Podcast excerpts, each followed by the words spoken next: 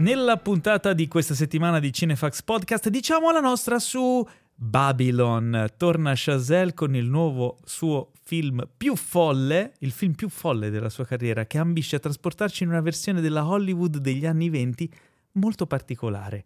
Megan, il nuovo horror targato Blumhouse che fa leva sui nostri timori verso l'intelligenza artificiale, Rumore Bianco, Adam Driver nel ruolo di un padre di famiglia pazzerello nel nuovo film di Noah Baumbach, e The Patient, serie con Steve Carell e Donald Gleason, tanto c'è qualcuno qua davanti che non ho ancora presentato che cerca di farmi ridere, che mostra quanto può degenerare il rapporto morboso tra un paziente e il suo psicanalista. La smetti? Eh?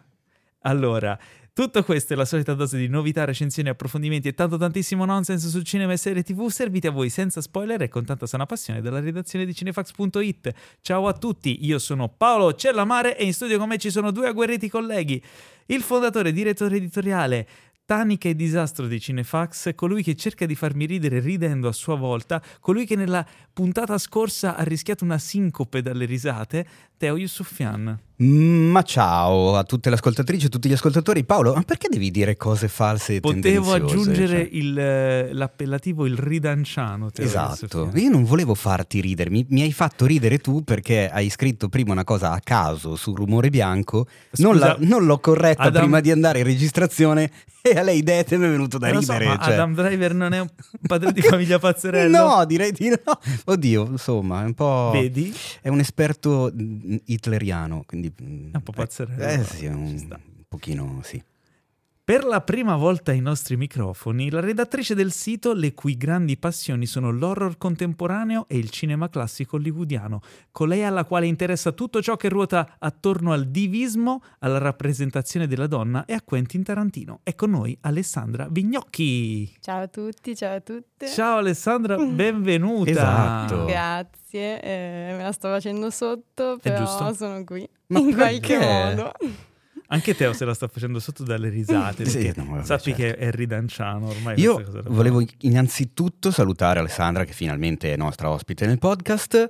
Eh, potete trovare i suoi fantastici articoli su cinefx.it, tra cui anche un fan- bellissimo articolo su Black Christmas che hai firmato come il tuo primo articolo quando ancora non avevi dignità esatto, da redattrice. Esatto, quando mi chiamavo redazione. Esatto, firmato redazione, quindi se vi interessa andare a leggerlo non cercate non cercate i suoi articoli come Alessandra, ma cercate Black Christmas eh, direttamente. Però è scritto uno poi fighissimo su Final Destination, eh, insomma. Non, sì, non... diciamo che quando esce un mio articolo c'è stato un lavoro di mesi dietro, infatti è per quello che sono così poco presente sul sito, meno di quanto vorrei. Eh, però insomma ti fai, ti fai valere con la qualità più che con la quantità. E adesso e io se... volevo chiederle se la presentazione andava bene. Va bene perché vedo che l'hai ripresa dalla bio che ho scritto io stessa. Ah, L'ho copia e incollato dalla sua bio sul sito, ho detto così non sbaglio. Beh, guarda Teo che creatività. È eh, vero? Oltre ad essere il, rida- il ridanciano creativo. Ma questa tua passione per l'horror contemporaneo, come nasce? E inoltre, cosa differenzia l'horror contemporaneo dagli altri horror? Ma allora, cominciamo con le domande difficili. Sì, subito, perché non le so io, quindi chiedo a te. No, allora la mia passione per l'horror, eh, horror che tra l'altro è la parola più difficile che io possa trovare a pronunciare, eh, nasce fin da quando sono, sono, una ragazzina, infatti c'è stato un periodo della mia vita in cui veramente ricordo guard- che guardavo solamente film horror. E... Um, diciamo che con, con, l'età e con anche la formazione universitaria si è, si è sempre più sviluppata anche dal punto di vista più, più teorico, più di analisi. E um, l'horror contemporaneo è, è, quello che mi interessa maggiormente perché, come è facile indovinare, diciamo, la, um, il legame il, che c'è con la, con eh, la società anche co- in cui Sì, viviamo. esatto, ma soprattutto anche il, il, connubio che soprattutto in questi ultimi anni si sta sempre più uh, sviluppando tra le donne e l'horror che ovviamente un tempo era più difficile riscontrare. Adesso c'è veramente un, un sacco di, di, roba che... Io sono in hype per Evil Dead Rise. Ah beh. Anche te, eh? Ho visto al cinema il trailer e... Che figata. Da brividi. E anche lì, infatti, c'è la figura femminile, poi Sì. questo rapporto madre-figli, insomma, eh, sembra che mh, giochi molto anche su queste cose qua. Eh, sì, io purtroppo, c'è tipo la mia compagna non, non vuol vedere gli horror, cioè si rifiuta. Secondo me le piacciono, ma lei non li vuol vedere. Quindi ogni tanto faccio le mie serate quando magari non c'è una serata che lei non c'è, ok, o vado al cinema a vedere l'horror con amici e eh, è bello però secondo me aprire anche al pubblico femminile gli horror perché ora tu per te sembrerà normale però non so se hai delle amiche a cui l'horror fa, pa- fa paura nel senso di approcciarci sì però secondo me bisognerebbe a- a- aprirsi anche, l- anche il pubblico femminile aprirsi di più all'horror non lo so se è una percezione mia o secondo te è così Non, non lo so perché in realtà appunto la, la paura è proprio l'essere resti anche al, al provare a- ad approcciarsi a questo genere mm, non credo abbia abbia genere. Mm. E mm, diciamo che per quanto mi riguarda, appunto, non- ormai non c'è più nemmeno l'elemento di, di paura. È un, uh, un genere che mi piace e basta. Quindi diciamo che mm, quello che ci trovo non, non è conne- nemmeno connesso, connesso alla paura. Mm. Eh, È un approccio interessante Direi proprio di sì. Tra l'altro, così, visto che ne abbiamo, abbiamo accennato la commistione horror e figura femminile, vi consiglio di andare a vedere e leggere su cinefax.it una meravigliosa top 8 scritta dalla qui presente Alessandra, Il Rape and Revenge contemporaneo, otto film che ne hanno ridisegnato i confini. Un Bene. articolone su un sottogenere molto interessante con otto film altrettanto interessanti. Prima di catapultarci negli argomenti di oggi, abbiamo da dirvi le solite due o tre cosette su come funziona Cinefax. Nel senso, perché non so se l'avete capito, ma abbiamo bisogno di voi, no? We need you. Eh, abbiamo bisogno del vostro supporto perché Cinefax è un progetto che comunque si sostiene anche grazie al vostro aiuto e alla- all'aiuto della community.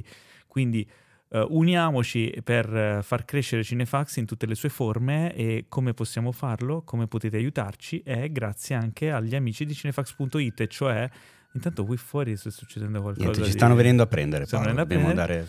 Eh, non so se si sentono dai microfoni le sirene, Eh, però gli amici di cinefax.it è un portale verso il, eh, il Patreon di Cinefax, che è fondamentalmente un sistema per, per il quale con pochi euro al mese, ormai non so se avrete o meno familiarità, con pochi euro al mese potete avere tutta una serie di eh, omaggi, di eh, esclusivi eh, Contenuti. contenuti e, e chi più ne ha più ne metta, per essere parte del- della community Cinefax e anche parte della crescita e del sostegno di tutto quello che sono le attività di Cinefax. Esattamente, basta andare su www. Ho detto giusto, www, sì, sono tre. Www. Eh, ormai non sono più abituato a dire www prima di un indirizzo. Vabbè, gli amici di cinefax.it e trovate tutti i livelli di abbonamento e insomma, spendendo veramente, donando veramente pochissimo, abbonandovi per pochissimo al mese, entrate a far parte del gruppo Telegram, eh, quello esclusivo ovviamente. Potete sbirciare i lavori in corso dietro le quinte del sito, cosa fa la redazione, che, che articoli sta preparando, fino a decidere anche di, insomma, di i contenuti editoriali del nostro podcast, potete decidere il super classico. Ah, è vero, E quando, quando facciamo il super classico? È la settimana prossima, Paolo. cioè Ah. il primo super classico deciso Bello. dai Patreon. E, e un sacco di altre cose che vi consiglio di andare a vedere: gli sconti sullo store, la- la- le recensioni, i consigli privati, le top 8 che decidete voi, insomma, un sacco di cose. Andate a vedere. E se vi va, aiutateci a crescere sempre di più. Alessandra, tu lo sai cos'è il super classico? Sì, No, dovevi dire senti- no, ah, così te lo ops. spiego. ne ho sentito parlare in un podcast. Ah, ok. Ah, vedi. Quindi Teo, spiegaci cos'è il super classico. Il super classico è semplicemente uno di quei film che non è un classico. È un ma è un super cla- super classico. Eh, no. ok, vedi. Non è un classico, ma è un... Sì, il super Eh, Ok. c'è- C'era un po' Era poco riverbero. l'altra volta, eh? Perché ho usato il megafono. Il super classico! Eccolo qua, questo qui è molto da più cocco bello sulle spiagge. È un film di quelli che non si può assolutamente perdere. Noi ogni mese vi daremo tre scelte tra cui, tre scelte tra cui scegliere eh, e voterete voi quale sarà il film che io e Paolo ci rivedremo durante tutto questo mese e di cui parleremo in una puntata speciale, spoiler special del nostro podcast dedicata a quel filmone lì. Ovviamente ne parleremo anche un paio di minuti anche nella puntata regolare per dare modo di avere un'idea anche a chi non l'avesse visto. Poi andate a vedervelo e poi vi ascoltate lo spoiler special. Bello, quindi ci sarà, un, ci sarà, uno specialone apposito. Esatto. Quando si saprà quale sarà il primo film? E lo sappiamo già qual è il primo film. Ah, lo sappiamo eh, già? sì, perché le scelte questo mese erano... Siamo partiti mm, fortissimo con C'era una volta al West di Sergio Leone. Bello. I Sette Samurai di Akira Kurosawa. Bellissimo. Che ha rischiato di vincere, ma poi c'è stato un rimontone e giuro che io non ho voce in capitolo. E ha vinto Apocalypse Now di Francis Ford Coppola.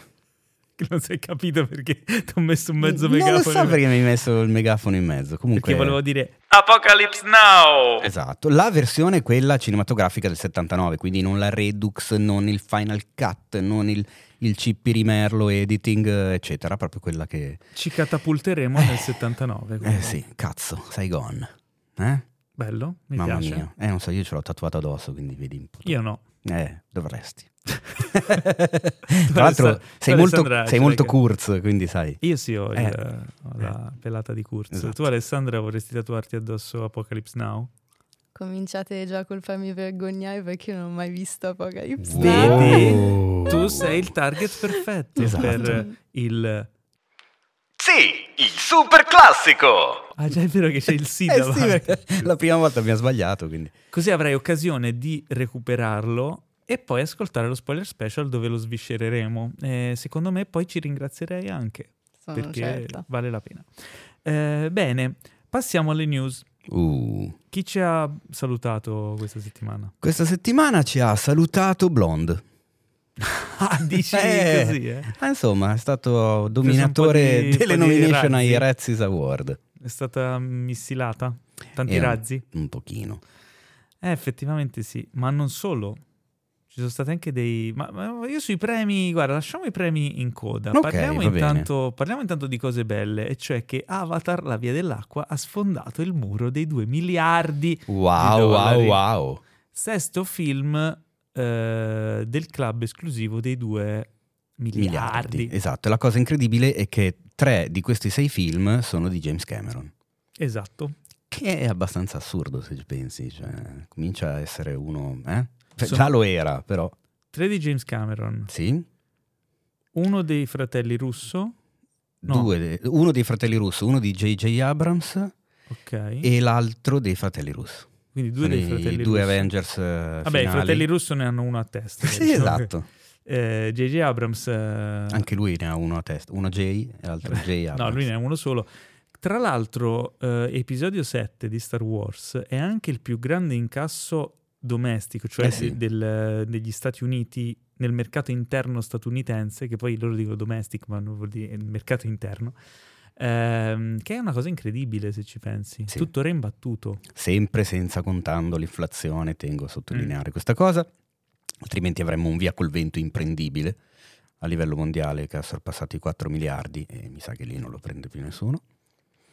E- però sì, è particolare, anche perché la cosa strana è che se tu vai a vedere anche un po' le statistiche, eccetera, questo avatar eh, sta raggiungendo tutti questi, diciamo, primati più velocemente di quanto le abbia raggiunti il primo Avatar, che già fu una roba fenomenale a livello di incassi. Ed è assurdo, cioè nel senso...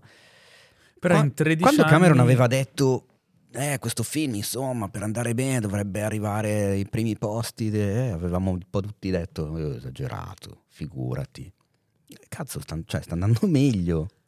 Diciamo che eh, ha incassato di più in meno tempo, però in 13 anni la finestra di, di presentazione di un film al cinema, la finestra temporale, si è anche un po' accorciata. Infatti è già strano che sia ancora al cinema dopo tutto questo tempo Beh, Avatar. beh, sono sei settimane. Eh, è, Ho capito, è- ma se continua a settimane- incassare mica lo togli. No, è Eh, chiaro, è chiaro. Eh, infatti, chissà quanto ancora lo terranno. Già adesso comunque inizia a esserci meno sale, no? Eh, e meno anche offerta di tipologie di proiezioni, magari lo, trovi Mhm. meno in 3D, eccetera. Eh, Quando no- è che esce il primo Marvel di quest'anno? Mi sembra abbastanza tra poco. Ma- Ant-Man forse Ah, sì, febbraio, esatto. 15 febbraio. 15 febbraio, eh, allora mi sa che lì comincerà un po', anche perché è sempre Disney, quindi sai, non si vorranno pestare i piedi da soli. Una volta fatti 2 miliardi puoi anche Beh, accontentarti, cioè nel senso puoi anche iniziare a toglierlo. 15 febbraio, anche perché poi Ant-Man and the Wasp Quantumania viene presentato anche in, eh, in 3D. Quindi Eh, hai capito, andrà un po' ma poi sì, il primo, eh, il primo film della loro fase C, sai che c'hanno tutte queste cose. Certo. e secondo me vogliono spingerlo parecchio, non, non è che possono relegarlo a, a poche sale perché c'è ancora il mostro Avatar. Tu Alessandra eri tra gli scettici riguardo ad Avatar o tra i believers di James Cameron? Allora, io non ho ancora visto il secondo Avatar. Oh, allora era lei quella che mancava. Guarda che se non vai non lo tolgono eh, e poi non Stanno mettono te. aspettando Ant-Man. me. Eh sì. E, ma diciamo che il, il primo Avatar l'avevo visto all'epoca al cinema e tra l'altro mi- me lo ricordo quello come periodo appunto in cui i film in 3D si sprecavano abbastanza al cinema perché non so se Coraline e la Porta Magica era di quell'anno o comunque di quel periodo. Giù Mi, mi ricordo che nel 2009 era San Valentino di sangue 3D, quello me lo ricordo Beh. benissimo, visto al cinema. Forse me lo ricordo più di Avatar, vabbè. Un problema. professionale. Esatto. Però diciamo che non, non lo so, non mi stupisce più di tanto il, Mm. eh, il corso delle cose con Avatar 2. Ci sono stati effettivamente tanti che dicevano ah, nessuno l'ha, nessuno l'ha mai chiesto questo sequel, non c'è richiesta, non- non- nessuno si ricorda manco più il primo. Prima non interessa parlato- a nessuno, è un farà flop un assicurato. flop, esatto. Eh, cioè, il discorso, il problema non è quello, è che se James Cameron fa un film e, e- e ne ha fatti già due che hanno, incassato quelle cifre lì, lo saprà come farne un terzo. Quindi io ero dalla parte dei believers ehm, e la cosa non, non mi stupisce. Eh, mi stupisce più che altro il fatto delle dinamiche di mercato che sono cambiate e lui nonostante questo sia riuscito a incanalarlo, a creare il meccanismo giusto per portare in sala tutta questa gente per far parlare del film. E se ci fate caso, continuano ogni giorno a uscire news nuove sul film. Continuano a uscire news su film, continuano a uscire news sul terzo. Ieri ho addirittura letto una prima indiscrezione sul quarto, Mm. quindi continuano insomma a tenere viva la fiamma. Del terzo si dice che ci saranno la tribù del fuoco esatto, coperti di gli- cenere. Gli lo so, Ash eh? People. Ash People. Eh, sul quarto cosa hanno detto? Ah, lo dico? Eh, magari Eh, poi c'è siamo la nella gente... sezione news. Eh, ma poi sai, c'è gente che dice: No, voglio sapere niente. Gna, gna, gna, gna. Si copre le orecchie. Vabbè, Vabbè, se siete. le orecchie. Esatto, eh, per i prossimi 10 secondi non ascoltate quello che dirò. Pare che il quarto vedrà parte del film svolgersi sul pianeta Terra. Ah sì? Eh, questo è un gran colpo che non mi aspettavo. Eh, effettivamente non sappiamo come è ridotta la Terra in quel tempo lì, che cos'è. Super interessante Mm. e darebbe tutta una nuova prospettiva. Sono in hype adesso. Quando viene il 2027? Quando cavolo esce? Non lo No, so. aspetta, 24, 26. 26. Ma sì, io dai, voglio tra 27. di Milano Cortina e l'altra andiamo a vedere Avatar Fantastico. 4.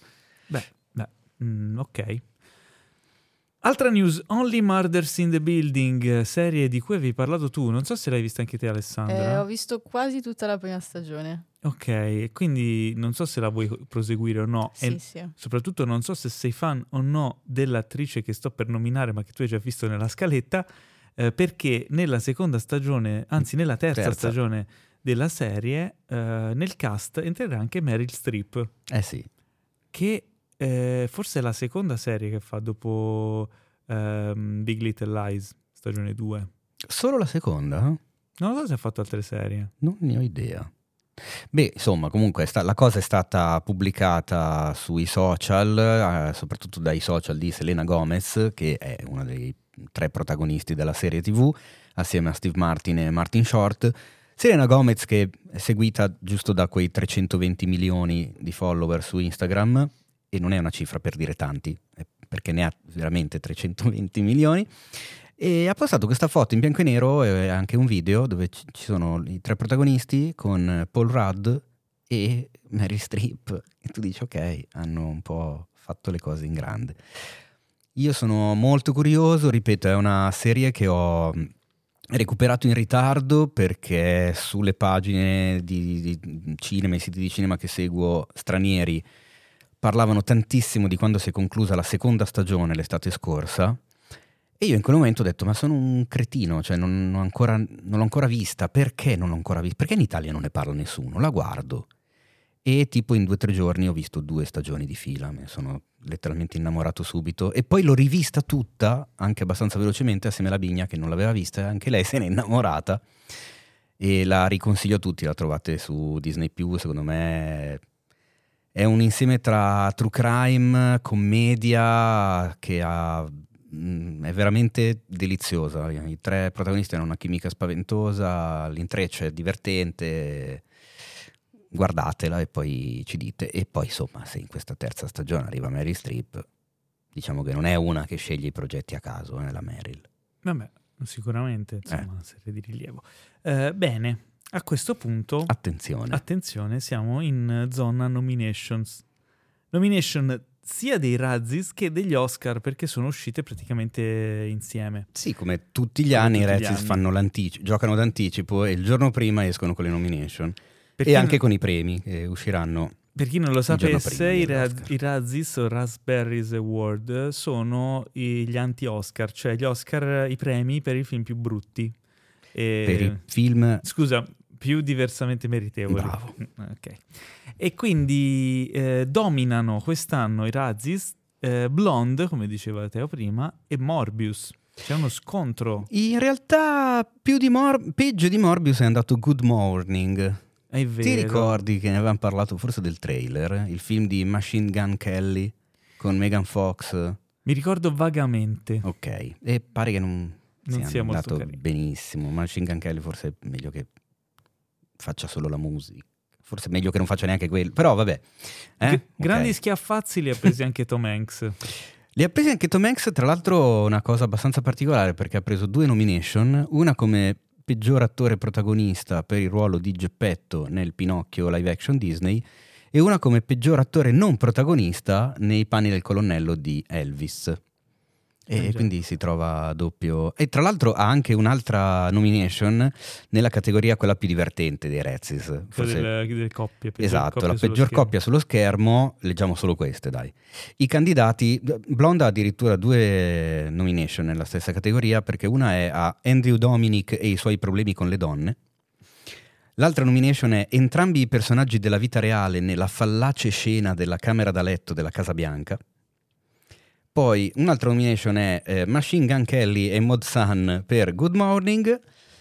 Tom Hanks e la sua faccia carica di lattice e il suo ridicolo accento In Elvis. Elvis. E poi vabbè l'ultima nomination di, come peggior coppia, i due film 365 giorni adesso e altri 365 giorni. Quel film semi-erotico polacco che ha fatto parlare di sé tipo qualche giorno quando era uscito su Netflix che sembrava dovesse diventare il nuovo 50 sfumature. Lo sto dicendo come se fosse il nuovo quarto potere. No? 365 sfumature. Esattamente. E beh, effettivamente Tom Hanks eh, in Elvis era un po' carico. Era un, un po', pochino. Un po' tanto. Eh? Eh, Pinocchio Pino- è, Pin- no, mi, cioè, fido, mi fido. È che in Pinocchio non si salva praticamente niente, quindi povero Tom. Diciamo che... Tra l'altro in Pinocchio c'è anche una nomination per Lorraine Bracco come peggiore attrice non protagonista che se non sbaglio era la, il Gabbiano Sofia. Esattamente. Nostro tanto amato Gabbiano Sofia. Esattamente. Diciamo che io mi ricordo che poche puntate fa avevamo detto una cosa tipo Tom Hanks, quando c'è Tom Hanks in un film è garanzia di qualità perché quell'uomo sceglie tutti i film giusti e poi eh. ha inanellato Abbiamo beccato l'anno sbagliato. esatto, però vabbè, diciamo che per la carriera che ha fatto, due film così gli si possono anche perdonare. Che poi vabbè, Elvis alla fine, che cacchio vuoi dire al film? A me è piaciuto il film. Sì. È lui che insomma... Eh? Parlando invece degli Oscar, eh... abbiamo qualche sorpresa. No, allora. neanche, cioè, beh, diciamo... Beh, beh, sì. Sì. No? Direi. Allora... Tipo? Ma la sorpresa più grossa è il film che si è preso più nomination di tutti. che, che non è quello di Steven Spielberg, non è quello di Martin McDonagh, non è quello di James Cameron, eh, non è Top Gun come tanti dicevano che avrebbe fatto il pieno, ma, ma... Everything Everywhere All at Once, che si è beccato la bellezza di 11 nomination, cioè sono numeri, quando vai in doppia cifra sono numeri importanti. Beh, anche... Mh, mm, Poi c'è gente che se ne è prese... Mad, Mad, Max Fury Road aveva, vinto, aveva preso 11 nomination. Forse addirittura di più, poi se ne era presi 6 solo tecnici quasi. Poi è successo storicamente uno, ad esempio, dico un nome a caso, Martin Scorsese, che per due volte si è preso 11 nomination per Gangs of New York e The Irishman ed entrambe le volte è tornato a casa con zero statuette. Certo. Può succedere anche quello, eh? Ma secondo me non è il caso di questo film. Tra l'altro, Alessandra, te l'ho mai detto che ero alla premiere mondiale di Everything Everywhere All At Once? No, non me l'hai mai detto, eh raccontamelo. No, sì, sì, no, c'erano, c'erano, i Daniel, c'erano tutti, è bellissimo. Scusa. No, a parte gli scherzi, quando è capitato totalmente per caso, cioè tipo una roba che ho, ho scoperto in quel momento un'ora prima e non sapevo neanche se riuscivo a entrare, eh, ti capita di, di vedere, può capitare a Cannes, può capitare a un festival, può capitare in qualsiasi momento, vedi un film in premiere. Nessuno sa se quel film sarà bello, brutto, verrà ricordato, non verrà ricordato.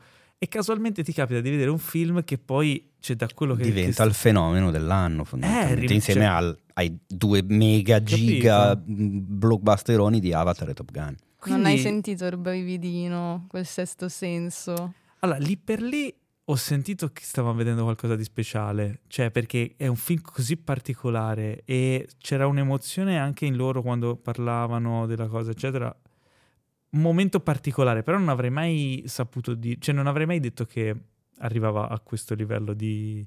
perché sono quei film così strani come anche ehm, quello di... Eh, come si chiama? Swiss Army Man, no?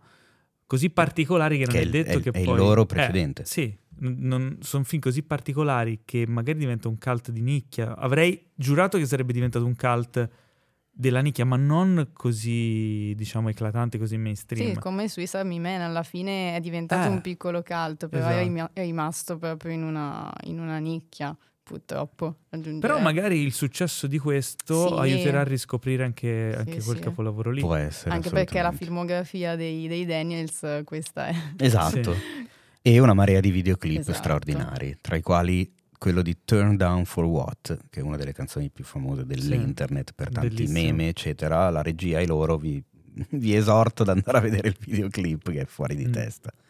E quindi niente, poi col senno di poi dico che culo che ero lì, cioè tipo che botta di culo incredibile. Eh, poi vabbè, secondo posto come numero di nomination, niente di nuovo sul fronte occidentale, che tra eh. l'altro è un film tedesco. Esatto. È eh, una cosa anomala. Mm, per come stanno andando gli Oscar negli ultimi 12-15 anni, ormai non, non, è più tanto anomalo. Eh. È vero, cioè, la globalizzazione ormai sta facendo il suo corso. Eh, gli spiriti dell'isola con 8 che sono troppo curioso di vedere, non vedo eh, esca. Qui i ragazzi della redazione che l'hanno visto a Venezia sono rimasti tutti estasiati e tra l'altro trovate sul nostro sito la recensione di Fabrizio Cassandro dalla mostra. E io non vedo l'ora di vederlo anche perché comunque McDonald's tra In Bruges, Sette Bellissimo. manifesti a Ebbing, Missouri, cioè sette uno manifesti. Che... Si sono, sono aumentati Oddio, i manifesti. perché ho detto sette? Tre manifesti. Eh ma se, se erano sette Forse ha fatto bello. un altro film psicopatici. No, è, è, è, è, ah, sette, sì. sette no, psicopatici, suo, ma non credo sia suo. Sì. Non credo sia suo. No. Non lo so, andiamo a vedere. Controllo. Esatto. Comunque, eh, insomma, è un autore che mi piace. Eh, sono curioso di vedere poi di nuovo la coppia Gleason-Farrell, Farrell che eh sì, Martin McDonagh. Quindi ho fatto una crasi tra sette psicopatici e tre manifesti, ok? E, um... Sette psicopatici e Big Missouri. Esattamente. Tra l'altro anche il caro Colin si sta togliendo un po' di soddisfazioni perché si è preso la nomination a, come miglior attore protagonista, miglior regia, miglior film. Insomma, Gli Spiriti dell'Isola è un, uno dei frontrunner di quest'anno. E poi abbiamo nell'ordine Elvis, The Fablemans, Top Gun Maverick, Tar e Avatar che ne ha presi solo quattro con grande stupore mio perché mi mm, aspettavo che... Ti aspettavi di più? Ma sì, perché solitamente sono molto influenzati anche dagli incassi gli Oscar, no? Però se noti infatti ha preso miglior film, scenografia, sonoro ed effetti visivi. Quello che manca all'appello forse per un film di questo calibro e regia. così difficile da tenere in piedi, esatto, è regia. E montaggio anche secondo me. E infatti se guarda, la, la, cinquina, che poi è una sestina, eh, per la miglior regia abbiamo Todd Field per Tar, E. Daniels, Martin McDonagh come detto prima, Steven Spielberg perché volevo vedere se non gli avessero data, e Ruben Ostlund per Triangle of Sadness, il film che ha vinto la Palma d'Oro a Cannes, ma che non mi aspettavo di vedere tra, come miglior regia. Beh, tra questi qui effettivamente come fai a dire to- togliene uno e metti... No, è vero, non, non ne fai. Non ho ancora visto Tar, anche qua i ragazzi a Venezia l'hanno visto e ne sono rimasti molto... Non mi ricordo se ne sono rimasti tanto tanto contenti. Avevano elogiato molto Kate Blanchett, che infatti sta facendo piazza pulita dei premi. Però forse il film non li aveva eh, soddisfatti più di tanto. Leggo soltanto il titolo. No, la recensione di Mattia Gritti, Scheletri nell'armadio, si intitola. Non lo so, non mi ricordo bene quanto Mm. Mm. Ma a questo punto, visto che il tema delle domandone di questa settimana è stato proprio gli Oscar, eh, perché non ascoltiamo un po' di domande che ci sono state inviate e, e, capiamo, cioè magari rispondiamo a un po' più di una persona e, e così discutiamo de, di questi premi e ah, abbiamo un punto di vista diverso, no? Bella questa idea, mi piace molto. Quindi ba- vado così eh, a ruota libera con i... Cosa stai facendo? Oddio, no, è Roboteo, mi ero dimenticato. Allora, Roboteo, per carità, abbiamo un ospite femminile. So che non succede praticamente mai, purtroppo, e di questa cosa me ne dolgo, ma non... Eh? Ci siamo Molto capiti. piacere, sono Roboteo. Piacere, io non sono Zendaya purtroppo. Attenzione. E così lo conquisti subito. Oh no, si è tutto, si è tutto emozionato. Roboteo, dai, dobbiamo ascoltare le domandone, eh? eh, riusciamo a mandarne più di una? E tu cosa posso fare? Ok, dai, oggi è obbediente. No, sarà perché è boh, emozionato dall'ospite eh. nuovo. Ok, dai, vai, proviamo a partire. Forse perché hai nominato Zendaya. Salve ragazzi, complimenti per l'eccezionale lavoro che fate. Grazie. Eh, Grazie. Bellissimo, utilissimo e divertentissimo. Eh, eh, domanda, vedo che agli Oscar eh, quest'anno eh, sono candidati come miglior film, non come miglior film internazionale, Triangle of Sadness e niente di nuovo sul fronte occidentale. Questo significa che ormai gli Oscar sono un premio che guarda tutto il mondo, che non riguarda riguarda più soltanto lo star system e quindi ha ancora senso che ci sia eh, dopo Parasite e dopo forse quest'anno eh, un premio per il miglior film internazionale? Fatemi sapere. Mm, come si chiama il nostro amico? Allora, il nostro amico si chiama Jacopo De Luca. Beh, Jacopo, eh, il tema effettivamente è quello di cui stavamo parlando, esatto, stavamo accennando infatti. anche prima, no? che è un po' la globalizzazione, un po' Netflix, un po' le, queste piattaforme che pubblicano tutto in tutto il mondo in contemporanea hanno un po' sdoganato anche film, cioè tra migliori musiche c'è RRR, c'è un film di Tollywood, ci sono cose che non, non siamo neanche abituati a vedere, però qui, correggimi se sbaglio Teo, la, la categoria del film internazionale eh, è da poco che è diventato film internazionale. Prima era il film in, in lingua, lingua, straniera. straniera. Sì, che, che cosa cambia? Più o meno siamo sempre lì. L'hanno chiamato internazionale perché eh, è, mh, mm, come si dice, si apre più sulla produzione internazionale piuttosto che la lingua, quindi può addirittura anche essere un film con mh, parlato in lingua inglese, non del tutto, la maggior parte deve essere sempre parlato non in lingua inglese, però la produzione deve essere al di fuori degli Stati Uniti. Ok. Però segue regole diverse la categoria per quello che esiste, cioè per essere inserito in quella categoria puoi anche non essere mai uscito sul suolo statunitense. Mentre ah, invece quindi per questa par- è effettivamente la Eh discriminante. sì, per invece per essere inserito in tutte le altre categorie devi essere uscito nelle sale degli Stati Uniti, il solito discorso, almeno una settimana, in almeno una di quelle famose sale campione che loro prendono nelle varie zone, mi sembra che siano tre adesso le zone, Los Angeles, New York e non mi ricordo la terza. Eh, fare pubblicità su un giornale specifico per almeno una settimana perché il film è uscito, cioè ci sono delle regolette che tra l'altro trovate su cinefx.it, sono una serie di articoli che si chiama Come funzionano gli Oscar e uno parla appunto delle regole per ammettere un film. E ci sono tutta appunto una serie di, di, di, di indicazioni alle quali sottostare per far sì che la tua casa di produzione proponga all'Academy nelle varie categorie il film, perché funziona così, per chi non lo sapesse, non, non è l'Academy che sceglie i film così dal mucchio e li infila nelle varie categorie, ma è uh, Universal, Sony, Disney, eccetera, che propone il film, lo manda for your consideration e indica anche per quali categorie vorrebbe che fosse candidato. E qui torniamo... E mh, mm, pagano? In che senso pagano? Per iscriverli? No, non pagano per iscriverli, pagano un sacco di soldi in promozione, però quello sì. Sei sicuro che non paghino per iscriverli? Eh, no, perché? No, non, non lo so, è, chiedevo eh, se... Non è pagamento.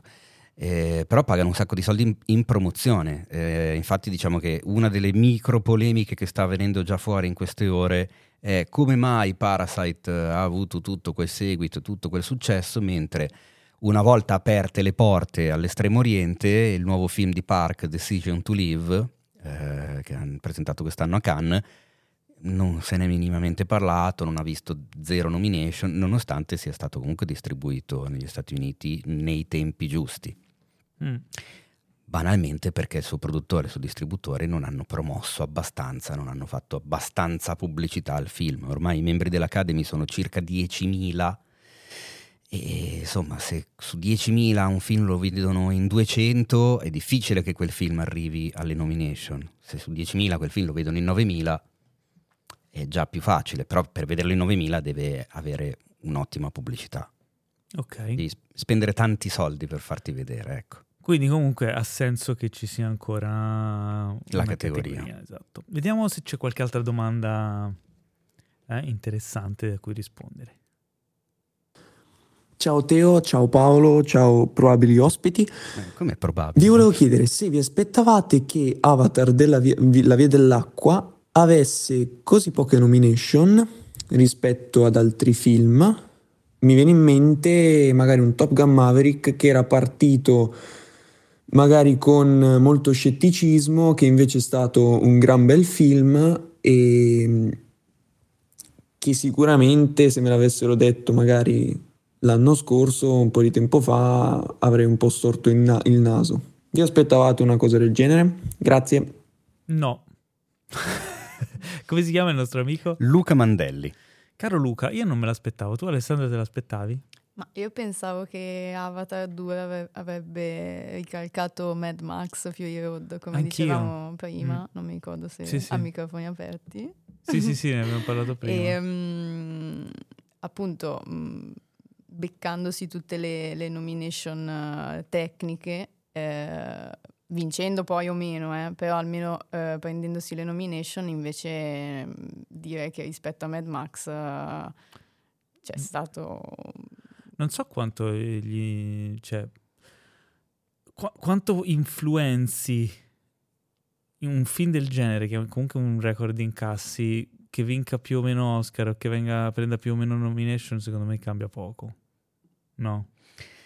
Sì, vedendola con quell'ottica lì, che è un po' l'ottica loro. eh, C'è a differenza di un Everything Everywhere All At Once che se Eh. vince tipo miglior film con tutte quelle nomination magari prende 4-5 Oscar e viene rilanciato, tra l'altro è programmata già una nuova uscita in sala in Dal Italia 2 dal 2 febbraio. febbraio, quindi eh, già sta venendo rilanciato e comunque già era stato un grande incasso, è stato l'incasso più alto di, Di A24, A24 della storia della... Quindi insomma, mh, lì avrà un impatto importante per Avatar, alla fine è, solo un po' di pubblicità. Sì, beh, più. diciamo che è un film eh, poi di, di registi che comunque, appunto, come dicevamo, non, eh, Non ha bisogno. sono conosciuti Sì. in, una, in una nicchia, però non, eh, diciamo che con l'eventuale successo agli Oscar di Everything Everywhere All At Once, loro sì che potrebbero veramente fare un, un salto non di qualità, ma di, di riconoscimento pubblico, ecco. E E di ne- possibilità poi. Mi si è appena spalancato uno scenario terrificante Attenzione, qua ci vorrebbe un effetto audio. sai, proprio. e non ce l'ho. Eh, loro sono abituati, sono abituati a fare film estremamente creativi con budget estremamente bassi. Cioè, tipo quasi come a voler, eh, diciamo, combattere anche contro le avversità produttive e le limitazioni, no? Quindi magari parte della loro creatività deriva anche dalle lim- limitazioni tecniche e di budget che hanno. Io mi aspetto che adesso il prossimo film di Daniels gli daranno tutti i soldi che vogliono e potremmo avere un, eh, un effetto opposto a quello che ci vorremmo aspettare. Cioè, non sempre dei registi che sono abituati a budget piccoli poi sanno fare buon uso di un budget gigante. Robert Eggers. Cosa? Eh, possiamo fare una lista infinita. Sì, no, esatto. No, ma è un esempio facile e sotto gli occhi di tutti e anche molto recente. Nonostante a me sia piaciuto un casino The Northman, però era evidente che non è il pane di Eggers, ma lo, lo ha detto anche lui stesso. Cioè, ha detto, ok, questo film mi è servito per capire che io di tutti quei soldi non so cosa farmene, quindi... Posso farmi odiare da tutti gli ascoltatori del podcast? Aia. Sei qui apposta. allora, mm, a me The Northman non è piaciuto, ma a me purtroppo è piaciuto ancora meno The Lighthouse. per me The Witch rimane il...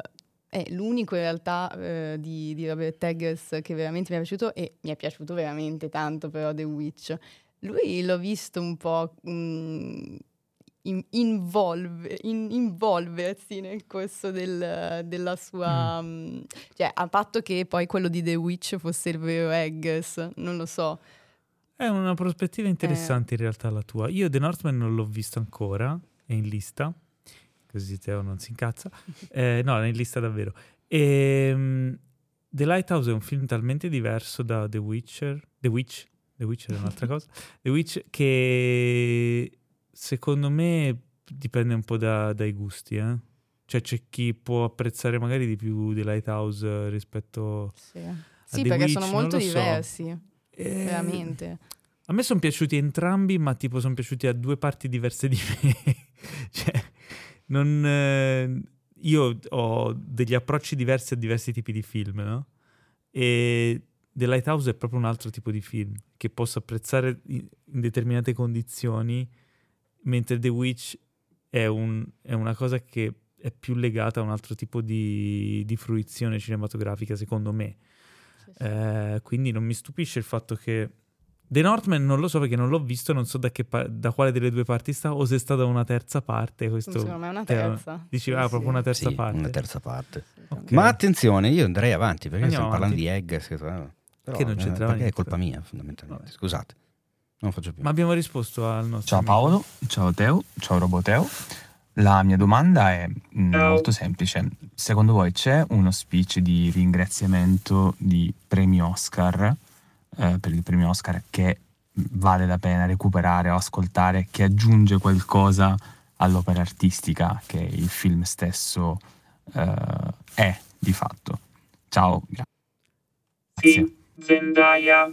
Ma non, Ma non ha mai vinto. lo- eh, State zitti, stronzi. allora, No, dai, sei buono. Ok, caro, Teo, caro? Johnny, sì, però non mi Johnny. ricordo che film fosse. Io mi ricordo due, due ringra- due discorsi di ringraziamento bellissimi nella storia degli Oscar, uno di Alfred Hitchcock e uno di Joe Pesci. E secondo me sono veramente importanti, sono basilari, cioè sono proprio centrali nella storia del premio e probabilmente anche nella storia del cinema, tanto che li ho imparati entrambi a memoria. Mm. E se me ne dai l'opportunità, Paolo, mi accingo a recitarli eh, entrambi perché secondo Allora, me sono... eh. Prenditi un secondo per raccoglierti e canalizzare la tua interpretazione. Dimmi quando ci Ok, sei, sì, ci sei, ci ok, sei sono, ok. ok, vai pure. Thank you, Questo quale dei due era? tutti e due. ok, ok, fantastico. Eh, Non mi ricordo quale fosse il film di Hitchcock però.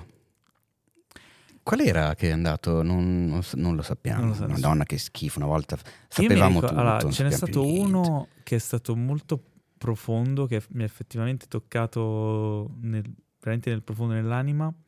Eh, tutto però proprio dall'annuncio, da come è stato svelato il, il vincitore, come è andato a prendere il premio. Benigni. Ah beh, sì, assolutamente. Quale però? Che ne viste due quella sera lì, eh? Tutte e due. Ah, ok. E anche Sorrentino.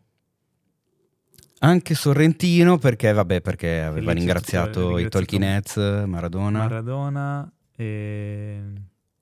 ci stiamo dimenticando quello più importante, credo, credo no, Scorsese. Maradona era quello più Ma no, ma come? Eh sì, poi hai capito perché guardando il, il Che vergogna. film. Comunque, quel famoso discorso di Alfred Hitchcock era eh, quando prese l'Oscar alla carriera. Eh, il cosiddetto Irving Thalberg.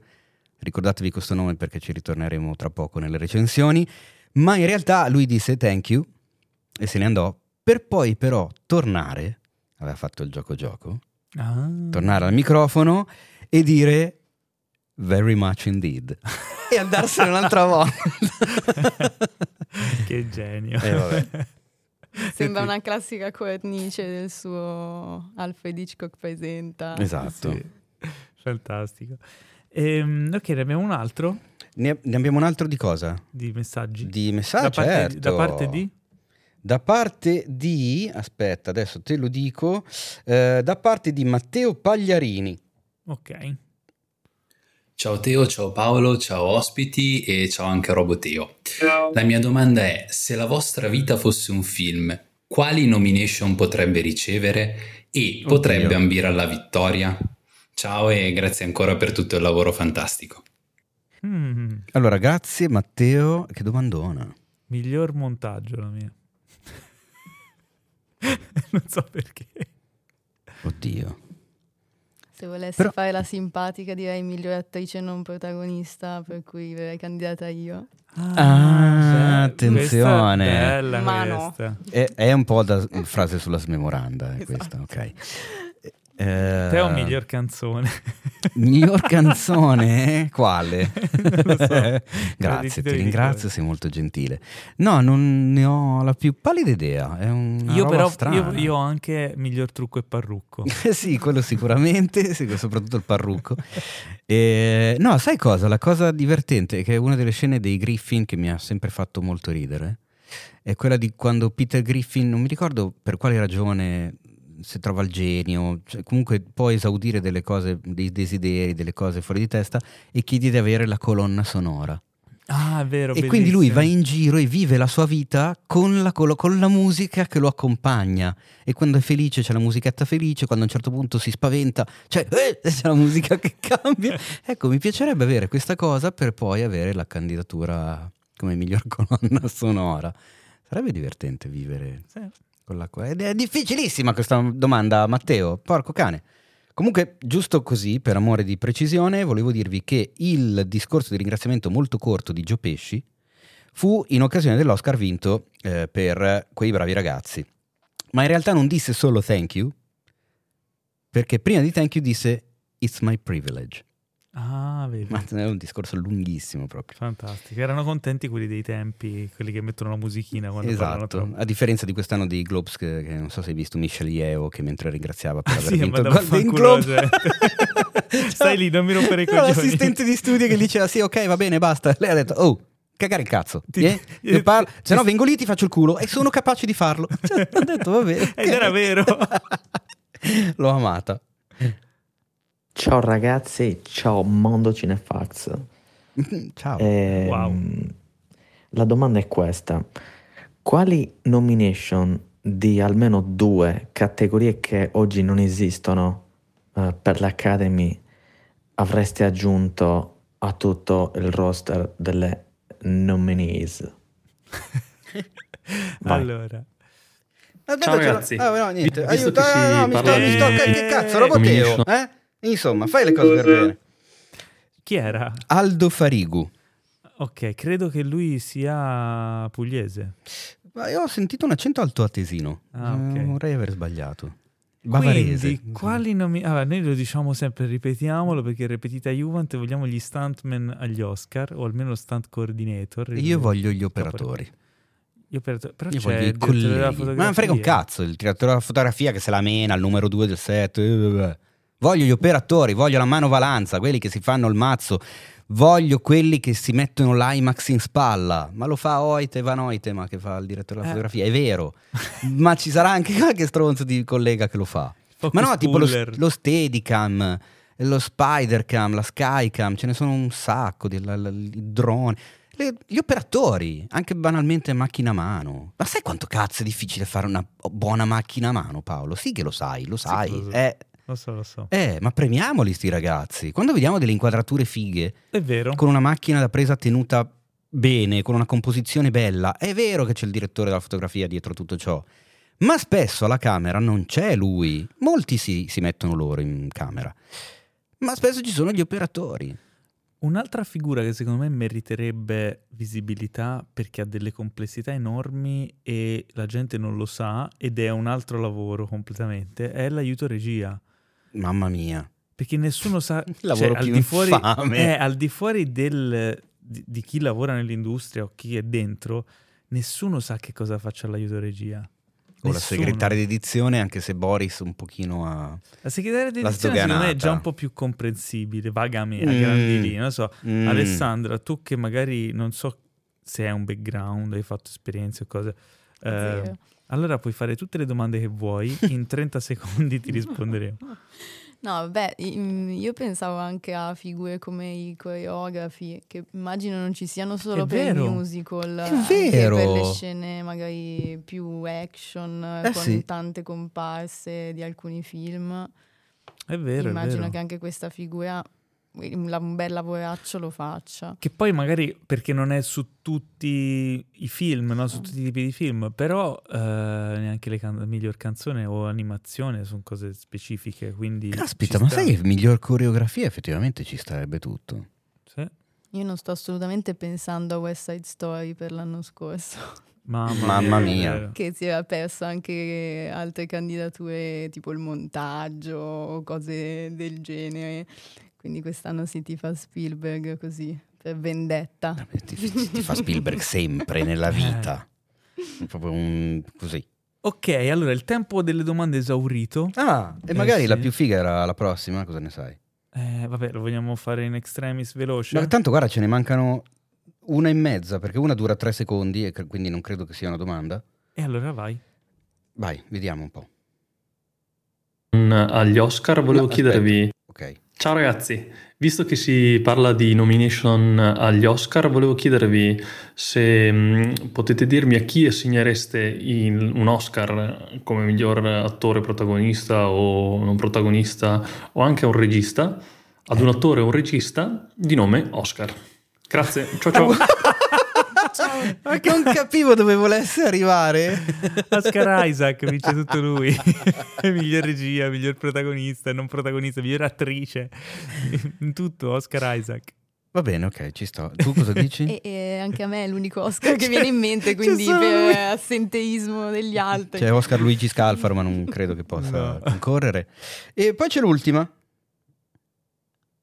Ciao Teo, Paolo, Devil Paolo, Roboteo, Omino della Censura e eventuali ospiti. A tutti però. La mia domanda è questa, ehm, secondo voi c'è qualche film che mh, non è stato candidato agli Oscar per una qualsiasi categoria che voi avreste invece inserito?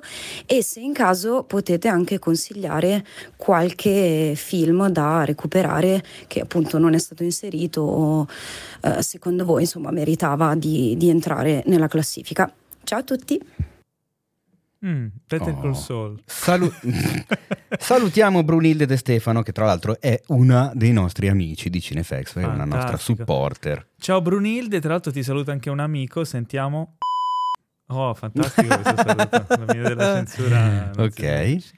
Ehm, non lo so, non lo so. Che, quale, io mi aspettavo un, una candidatura a miglior film per RRR, però purtroppo è una categoria molto piena. È un- è un- era, un, era un po' lunga quella. Miglior regia almeno. No, io sono andato a riguardare la nostra fantastica top 8 degli 8 migliori film del 2022, secondo la redazione sul sito, eh, giusto per rinfrescarmi la cosa.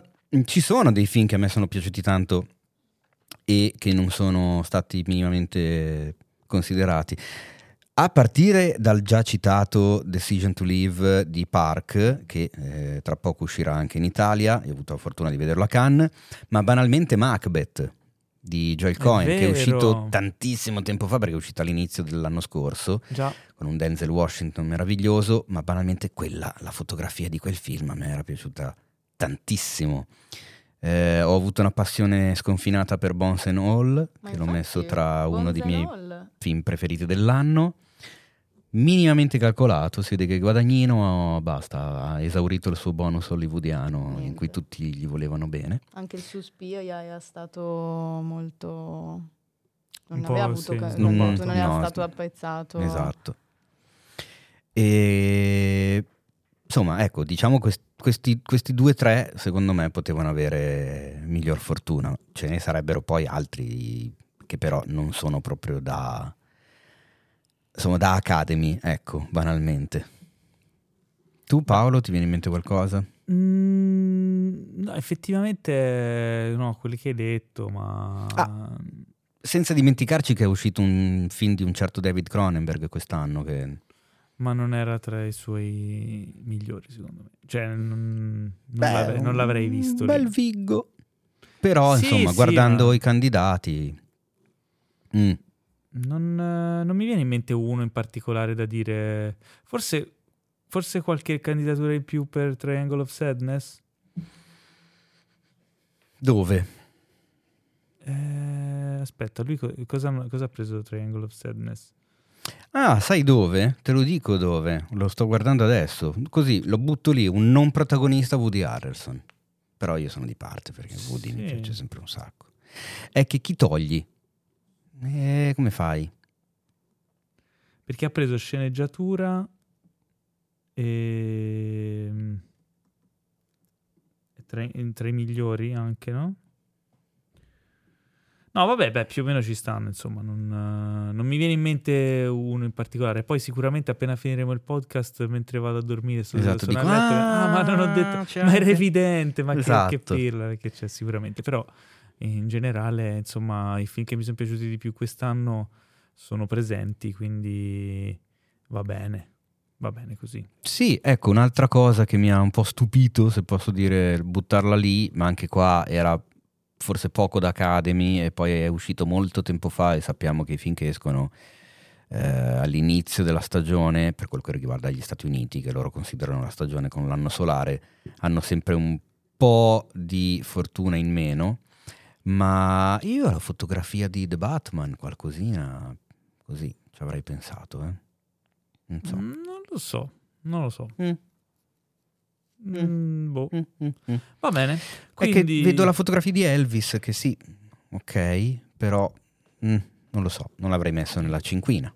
Avrei Il- messo Macbeth del il- Bonnell, che Dio mono. Il merito della fotografia di Elvis è di aver tenuto a bada Baz Luhrmann.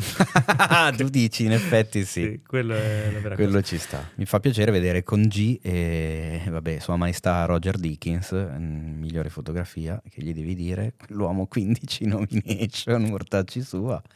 E ok. Bene, è il momento di passare ai trailer. ok? Siete Oh, il momento più carichi? bello della settimana. Questa settimana, Paolo, bisogna dire che hai fatto una selezione di trailer prelibata. Pochi eh? ma buoni. Uh, guarda, buonissimi. Non so cosa dice tua- la nostra ospite. Questa tua vena sarcastica No, io? mi sta dando fastidio. Io? Assolut- Mi sta dando fastidio. Hai capito? Eh? Guarda che devi mettere la... Devi, poi per par condicio dovresti farmi... Cioè dovresti... mettermi nelle condizioni di risponderti in questo modo. Dai, oh, ma scusami. Ma, Tu la devi smettere. Basta. ma perché mi devi trattare male? Ma non ti tratto male. Abbiamo un... eh, come lo possiamo definire? Teaser. Mm, È un teaser... tr- trail- annuncio, annuncello. Eh, sì, un, un coso. tanto tanto attesissima stagione 2 di Invincible. Che cos'è Invincible? Per chi non l'avesse vista, è una serie animata che è stata distribuita su Prime Video, eh, che è stata molto molto apprezzata da pubblico e critica, eh, di stampo supereroistico ma in chiave eh, diciamo, satirica e eh, particolare. Eh, c'è una grande attesa per questa stagione 2 anche perché è una serie animata ma di episodi da 50 minuti, quindi formato drama ma animato. Eh, e ormai si attende da parecchio una stagione 2, quindi mh, non si sapeva quando sarebbe uscita, a che punto stavano con i lavori, eccetera. Hanno tirato fuori questo strano dialogo che, insomma, chi ha visto la prima stagione di Invincible vi straconsiglio di vedere. È un piccolo cortometraggio in cui il protagonista della serie, appunto Invincible, ehm, dialoga con il personaggio alieno doppiato, cioè mh, che ha la voce di Seth Rogen, e parlano in maniera metatestuale proprio del, del, fatto che la serie non è ancora arrivata, tanto poi da sfociare nel, nel, nella dimostrazione effettiva dei lavori in corso e di come viene fatta una serie, quindi è tutto meta ed è molto, cioè, molto carino come, come idea anche per annunciare che la seconda stagione uscirà nel tardo 2023 se tutto va bene, mettendo un po' di mani avanti. Esatto, molte mani avanti. Però sì, che, che grazioso il momento in cui lui gli dice ma cosa hai fatto in, questo, in tutto questo tempo? Eh, ho fatto questo, ho fatto quello, ho scritto, ho ideato, ho fatto gli, storyboard, ho messo eh, i bozzetti, le finiture, le ombre, le ombreggiature, il colore le... Sì. e intanto si crea lui che sta parlando. Sì, e tra l'altro si vede anche, eh, come si chiama il doppiatore, cioè il... Eh, oddio, non mi viene il nome è l'attore che gli dà la voce mentre fa il registra il voice acting. Uh, UN, come si chiama lui di nome? Uh, non mi viene il nome. Vabbè, you, comunque, you All Everybody. No. È il, l'attore anche di, di, The Walking Dead. Ah, Steven Yeun. Yeun. Esatto, è lui. Di Minari Steven anche. E di Minari. Ehm, io sono super curioso, la serie l'ho amata e staremo a vedere, però intanto vi consiglio di recuperare questo piccolo, questa piccola perla promozionale molto carina. Ma sai che io la serie avevo visto le prime puntate e poi mi ero un po' annoiato. Eh no, te devi tenere duro perché l'animazione fa un po' pena, almeno della prima stagione. Eh, ma al contrario, cioè io ho tenuto duro la prima puntata perché questa è una roba animata a passo 14. E... C'ha dei momenti in cui risparmiano budget per spenderlo poi in altri momenti. E ok, però sono andato avanti su quella cosa lì, cioè non mi ha fermato okay. più di tanto, anche perché me l'avevi okay. detto. Sì. È proprio la scrittura della serie in sé che dopo un po' mi ha un po'... Eh, beh, mm. All'inizio fa... ci mette un po' a ingranare, mm. ma poi quando... è come, come, The Boys, perché poi è lo stesso autore alla fine. Mm quando ingrana dà delle soddisfazioni. Eh, merita, secondo me merita. Va bene, non farò mm, battute sulla questione del grana perché non è il caso. Va bene.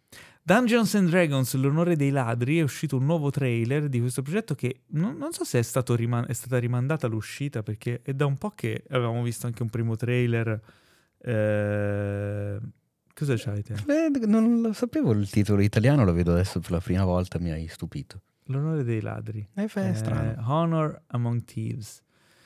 È un film con un tono abbastanza leggero, avventuroso comico. abbastanza, parecchio direi leggero. Eh, prodotto tra l'altro proprio da Hasbro eh, sul, eh, vabbè, sulla franchise, insomma il, il, brand Dungeons and Dragons, il famosissimo capostipite dei giochi di, di ruolo, che tanto vanno di moda adesso. C'è stata una una renaissance dei, dei giochi di ruolo, in particolare Dungeons and Dragons, con tante... Aspetta, cos'è, cos'è che c'è stata? renaissance. ok. E, ehm, e, quindi è un momento un po' d'oro, no? E cercano di, di rilanciarlo anche al cinema con questo progetto che onestamente prima di vedere i trailer non gli avrei dato due lire, ma mi sembra l'approccio giusto perché a vedere il trailer mm. sembra proprio di vedere eh, le avventure create da dei, dei, ragazzi che giocano di ruolo e quindi di fronte alle difficoltà si inventano la qualunque per poterle, anche con le soluzioni più assurde. Sai, no, tu hai mai giocato, voi avete, Alessandro, tu hai mai giocato di ruolo? Eh, no, però ti confermo la Renaissance, nel senso che un... Un, un, amico ha provato a tirare dentro a una campagna gente tipo me che non ha idea di come funzioni tutto ciò e e l'hai mandato stiamo a prov- No, no. Lo fai? Mm, stiamo Prova. provando. Sì, sì, sì. Sono ma curioso perché, di sapere. Sì, ma perché comunque è un qualcosa che mi, mi sembra qualcosa di molto complicato da no. totale neofita, però è un, anche una cosa che mi È molto più semplice di quello che... Ora, io non è che sono un grande giocatore, da ragazzino per un periodo ho giocato un po', ehm, cercavano un po' di, di, di, di tirarmi dentro, anche a me è più semplice di quello che pensi, ci vuole tanta fantasia e divertirsi a interpretare il personaggio e, e, la cosa fantastica è che puoi fare tutto quello che vuoi, non hai limitazioni.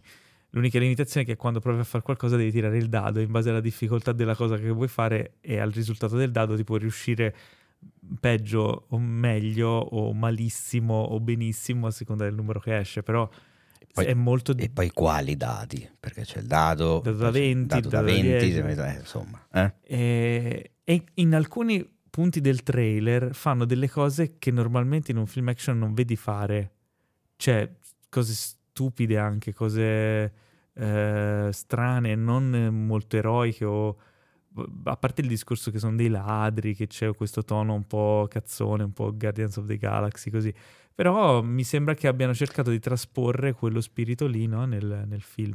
E io hai detto proprio la, la, cosa, la parola magica, secondo me. Guardians of the Galaxy? Sì, mentre vedevo il film ho percepito come, fosse, come una sorta di volontà di incredibile, esatto, di eh, cercare di assomigliare, di aderire a quello stile eh, di film, a quel tipo di approccio, cioè cose fantasy, fantasiose, fuori dal mondo, ma cazzeggiando un po' tutto sulla battuta, sulla simpatia, eccetera, eccetera. Il fatto è che nei film di James Gunn eh, l'impianto che c'è intorno è, per quanto totalmente fuori di testa, è assurdo, è quasi credibile, è quasi, come si dice, mm, non verosimile, ma insomma, ci credi agli effetti che vedi. Qui sarà perché è un trailer, sarà perché l'abbiamo visto in televisione, da YouTube, eh, non sul CE. Però secondo me la CGI non è che proprio gli stia dietro a questa fantasia sfrenata che hanno messo in scena è molto sopra le righe, quindi un po' quello, un po' la compressione di YouTube, non lo so. Mm. Protagonisti Chris Pine, Michelle Rodriguez, poi nel cast c'è anche Hugh Grant che sembra fare un cattivo il villain della situazione. C'è Sofia Lillis. Sì, insomma, in particolare Chris Pine mi sembra che si diverta molto nel personaggio così stupido, l'abbiamo visto un po' fare questo tipo di personaggio che forse in Wonder Woman è quello il fatto, leggero. soprattutto lui mi sembra molto wannabe Star-Lord, è quello che... Sì. Sarà perché si chiama Chris con la P anche lui. Eh, quindi... Vabbè, ma è uno dei Chris. Però c'è Anna Lucia e niente, quindi a me il film l'hanno già venduto, andrò a vederlo perché c'è Anna Lucia e basta. Insomma, tutti i naufraghi di Lost non si possono mai lasciare da soli. Va bene. Michelle Rodriguez, ovviamente. Uscirà chi... il 29 marzo. Mm. Eh, credo anche in Italia. Mm. Non lo so, perché lo chiedi a me Paolo? Queste cose una volta tu le sapevi tutte. Una volta le sapevo preparavi. tutte, ora non le so più. Eh? Ma in realtà non le ho mai sapute. no, vabbè, so ma scusa, ma fa, beh, prenditelo un complimento. Uscirà il 29 marzo in Italia, ragazzi. Gratuito. Oh, ah, ok, va bene. Allora, diciamo, mettiamo i puntini sulle i. Oh. Ehm, e poi, poi, c'è Cobra Kai, Aia. di cui uscirà una sesta e ultima stagione, perché direi che va bene così. Ah, ecco, no, meno male. No, io la guardo con piacere, Mm. però eh, io Però anche confido, basta. io confido in un mantra tanto caro a noi che è Six Seasons and the Movie. Una movie, ma perché? Quindi dopo la sesta stagione vorrei vedere un Cobra Kai The Movie al cinema. Eh? Ma li hanno già fatti i film. Ma quelli sono i Karate Kid. Forse ti sei dimenticato. Vedere il passati film un po' di di anni. Cobra Kai. Ehm, vabbè, quindi tornerà su Netflix questa serie tanto amata che però si sta un po' stiracchiando Eh. eh, per le lunghe. E primo episodio uscirà eh, nel 2023, non ho qui la data esatta. Eh, teaser abbastanza insomma neutro, ritornano i personaggi classici, viene pubblicizzato il fatto che sarà una conclusione della storia. Tu Alessandra lo- l'hai visto Cobra Kai? Ho visto le prime due stagioni, ma questo non lo voglio continuare come Only Murders in the Building. Eh beh, Io sono arrivato non- alla 3. Ok. hai però- visto comunque le due stagioni più belle. infatti non mi sono affatto dispiaciute, Mm, non è un, un tipo di, di prodotto che mi invogli particolarmente, ecco. Ma i Karate Kid li hai visti? E il primo. solo il primo, che è il migliore. Ecco, diciamo Vabbè, che il personaggio di Johnny, però, mh, mi- è, è la cosa che mi è piaciuta di più del film. Di, scusate, di, di, di Cobra Kai. È molto cioè, pieno di contraddizioni, almeno per le due stagioni che ho visto, pieno di contraddizioni, pieno di cose di una generazione passata che si trovano a dover fare i conti con, eh, con una generazione totalmente diversa che crea veramente delle situazioni squisitamente divertenti. Sì, dai, E poi è in gamba molto- anche l'attore, secondo Sì, me. sì, eh, assolutamente. e Merita di più. Merita di più anche perché, bene o male, quello noto uscito da quel franchise è diventato Ralph Macchio. Che comunque non ha Sì. avuto chissà che carirona. eh. Però, secondo me, anche in Cobra Kai, tra i due, quello più in gamba. Forse anche perché il personaggio è un po' più Sì. sfaccettato, un po' più Poi interessante. l'attore ha veramente que- quella faccia da schiaffi simpatica Esatto. Che secondo me eh, dovrebbero dargli altri ruoli, anche simili all'inizio magari.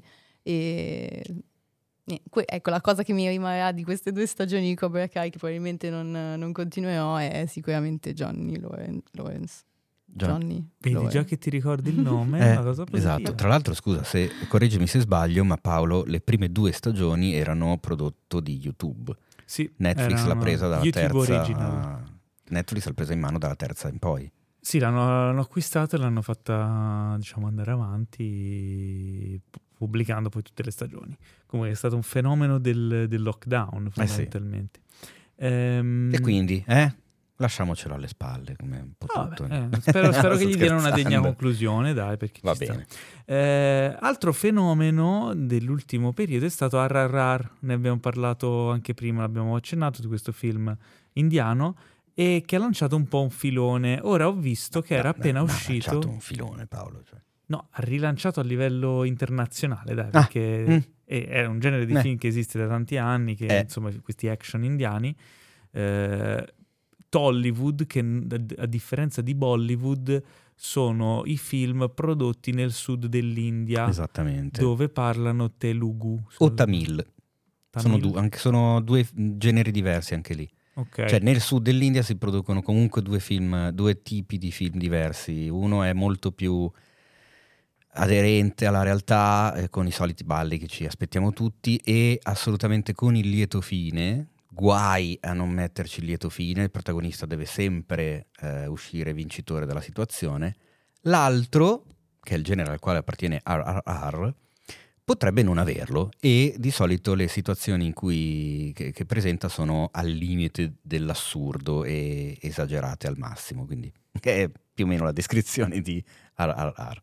Quindi, vabbè, si differenzia da Bollywood perché sono film prodotti comunque nel sud dell'India. Eh sì. Ho visto, eh, insomma, mi cade l'occhio su YouTube mh, su questo nuovo trailer uscito di un film che si chiama Bola, B-H-O-L-A-A, è eh, un film indiano. Quindi dico, ah, guarda, è uscito, chissà come mai me lo suggerisce YouTube.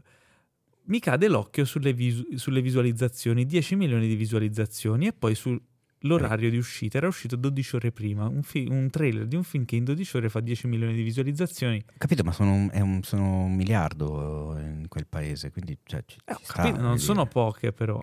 Eh, No, ho capito. ricor- ricordati che, eh, di che canale era, da che, di che canale... Quello della produzione non lo so. Perché guarda che il canale con più iscritti in assoluto di YouTube è un- il quello canale dei trailer indiani. Esattamente, che Ah, aveva battuto più di Pai, che gli Comunque, aveva fatto insomma, siamo incappati in questo trailer di questo, questo film action indiano, tra l'altro particolarmente breve, quasi un cortometraggio per gli standard eh, indiani perché dura solo due ore e un quarto, eh, che racconta di Bola, questo prigioniero che finalmente può andare a casa dopo dieci anni di, di prigione per incontrare la sua giovane figlia. Però sulla via per casa eh, viene arrestato, a metà strada viene arrestato, finisce nei guai, succede un casino, ma lui non, ancora, non ha ancora capito quanto è grave la sua situazione e dovrà eh, fare un viaggio pieno di, di folli ostacoli e rischiare la morte in ogni modo per poter eh, cercare di ritrovare, di, di raggiungere la figlia. E le scene action di questo trailer sono ovviamente, come ci possiamo aspettare, qualcosa di fuori di testa, come al solito. Il regista non è quello di RRR, ma è uh, Ajay De- Devn, che non so come si pronunci. Eh, comunque un altro di questi registi di folli action movie, tra l'altro ha fatto un film che si chiama Once Upon a Time in Mumbai, bello, e io non vedo l'ora che esca, io ormai mi sto un po' abituando a questi film qui e mi, mi creano hype. E dopo ti do un paio di titoli allora Paolo. Ok, va bene, io eh, anche io te ne do un paio che ho visto, sono, sono molto belli. Va bene. Eh, poi chiudiamo la rassegna dei trailer con un film, anzi non è un film, è una serie in quattro episodi che si intitola History of the World Part 2. Esattamente. La storia del mondo parte 2. E se vi dice qualcosa, la pazza storia del mondo, è proprio perché è quella roba lì di Mel Brooks. Perché in originale la pazza storia del mondo si chiamava History of the World Part 1. E quando è uscito? Nel 1981. E si erano dimenticati che doveva essere una parte 2. no, in realtà la cosa divertente, vabbè, a parte il film, che io adoro Mel Brooks con tutto me stesso, quindi ok. Ma se ti ricordi, alla fine del film c'erano eh, le anticipazioni sulla parte 2, una sorta di trailer che, Sì. che ovviamente non era pronto, cioè era una stronzata, quindi diciamo che aveva, come si dice, ampiamente ehm, anticipato i finti trailer dei film di Tarantino e Rodriguez. E, e faceva ridere perché tu lo sapevi già benissimo che non ci sarebbe stata la parte 2, ma c'erano solo quelle anticipazioni lì perché erano totalmente folli. Eh, e invece no, questa volta l'hanno fatta veramente. Io sono molto curioso di vedere che cosa cacchio si sono inventati, anche perché io così tenderei a ricordare a tutto il mondo che a fine giugno di quest'anno Mel Brooks compie 97 anni. Fantastico. Però è ancora lì, è perché è lui che lo presenta al trailer. Sì. È ancora Sì, lì che dice vi faccio vedere cosa ho combinato, porco cane. Tra l'altro mi correggo perché prima ho detto quattro episodi, ma in realtà non sono quattro episodi, sono otto episodi che verranno però eh, rilasciati in quattro date. Ah, Quindi ok. saranno quattro, diciamo, eventi di due episodi a data. Eh, il cast è pieno pieno di, di nomi, da Taika Waititi a Johnny Knoxville, Che nomi assurdi tra l'altro. Zazie De- Beetz, eh, Kumail Nanjiani, Danny Nevito, Seth Rogen, che non manca mai ormai queste cose. Emily Ratajkowski, c'è, c'è veramente David cast- Duchovny. C'è un cast infinito. Eh, già solo se guardate il trailer noterete un sacco di volti noti. Eh, io sono molto curioso. Cioè, potrebbe essere il canto del cigno per, per Mel Brooks. Vabbè, ma non dirlo così adesso. eh, sai, cioè. comunque cioè, c'è un'età, no? Quanto, quanto gli rimarrà. Vabbè, ma ho capito, ma è brutto da dire così. Cioè, tu lo puoi dire su Clint Eastwood, io non lo posso dire su Mel Brooks. Vabbè, ma Clint Eastwood lo sappiamo che tanto il mese Ma prossimo... no, ma stai, stai buono. Cioè, è- che gliela devi gufare che sta facendo anche un altro film? Eh, tu, Alessandra... Sono cinque hai- anni che gliela guffo e non è successo, lo capisci che lo faccio Eh, posso apposta, guffargliela no? a Mel Brooks? Ok, sì, allora Ok, sì. allora tu sei fan di Mel Brooks? Eh, non lo conosco molto in realtà, non ho mai approfondito. Il fatto sta che questo trailer mi ha assolutamente fatto voglia di recuperare la parte 1. Allora, Teo, eh, da- diamole un compitino a casa. Quale film, qu- quale film inizieresti? Beh, io direi di iniziare da Frankenstein Jr. È Eh, vero, questo è il caso. è vero. Frankenstein Jr.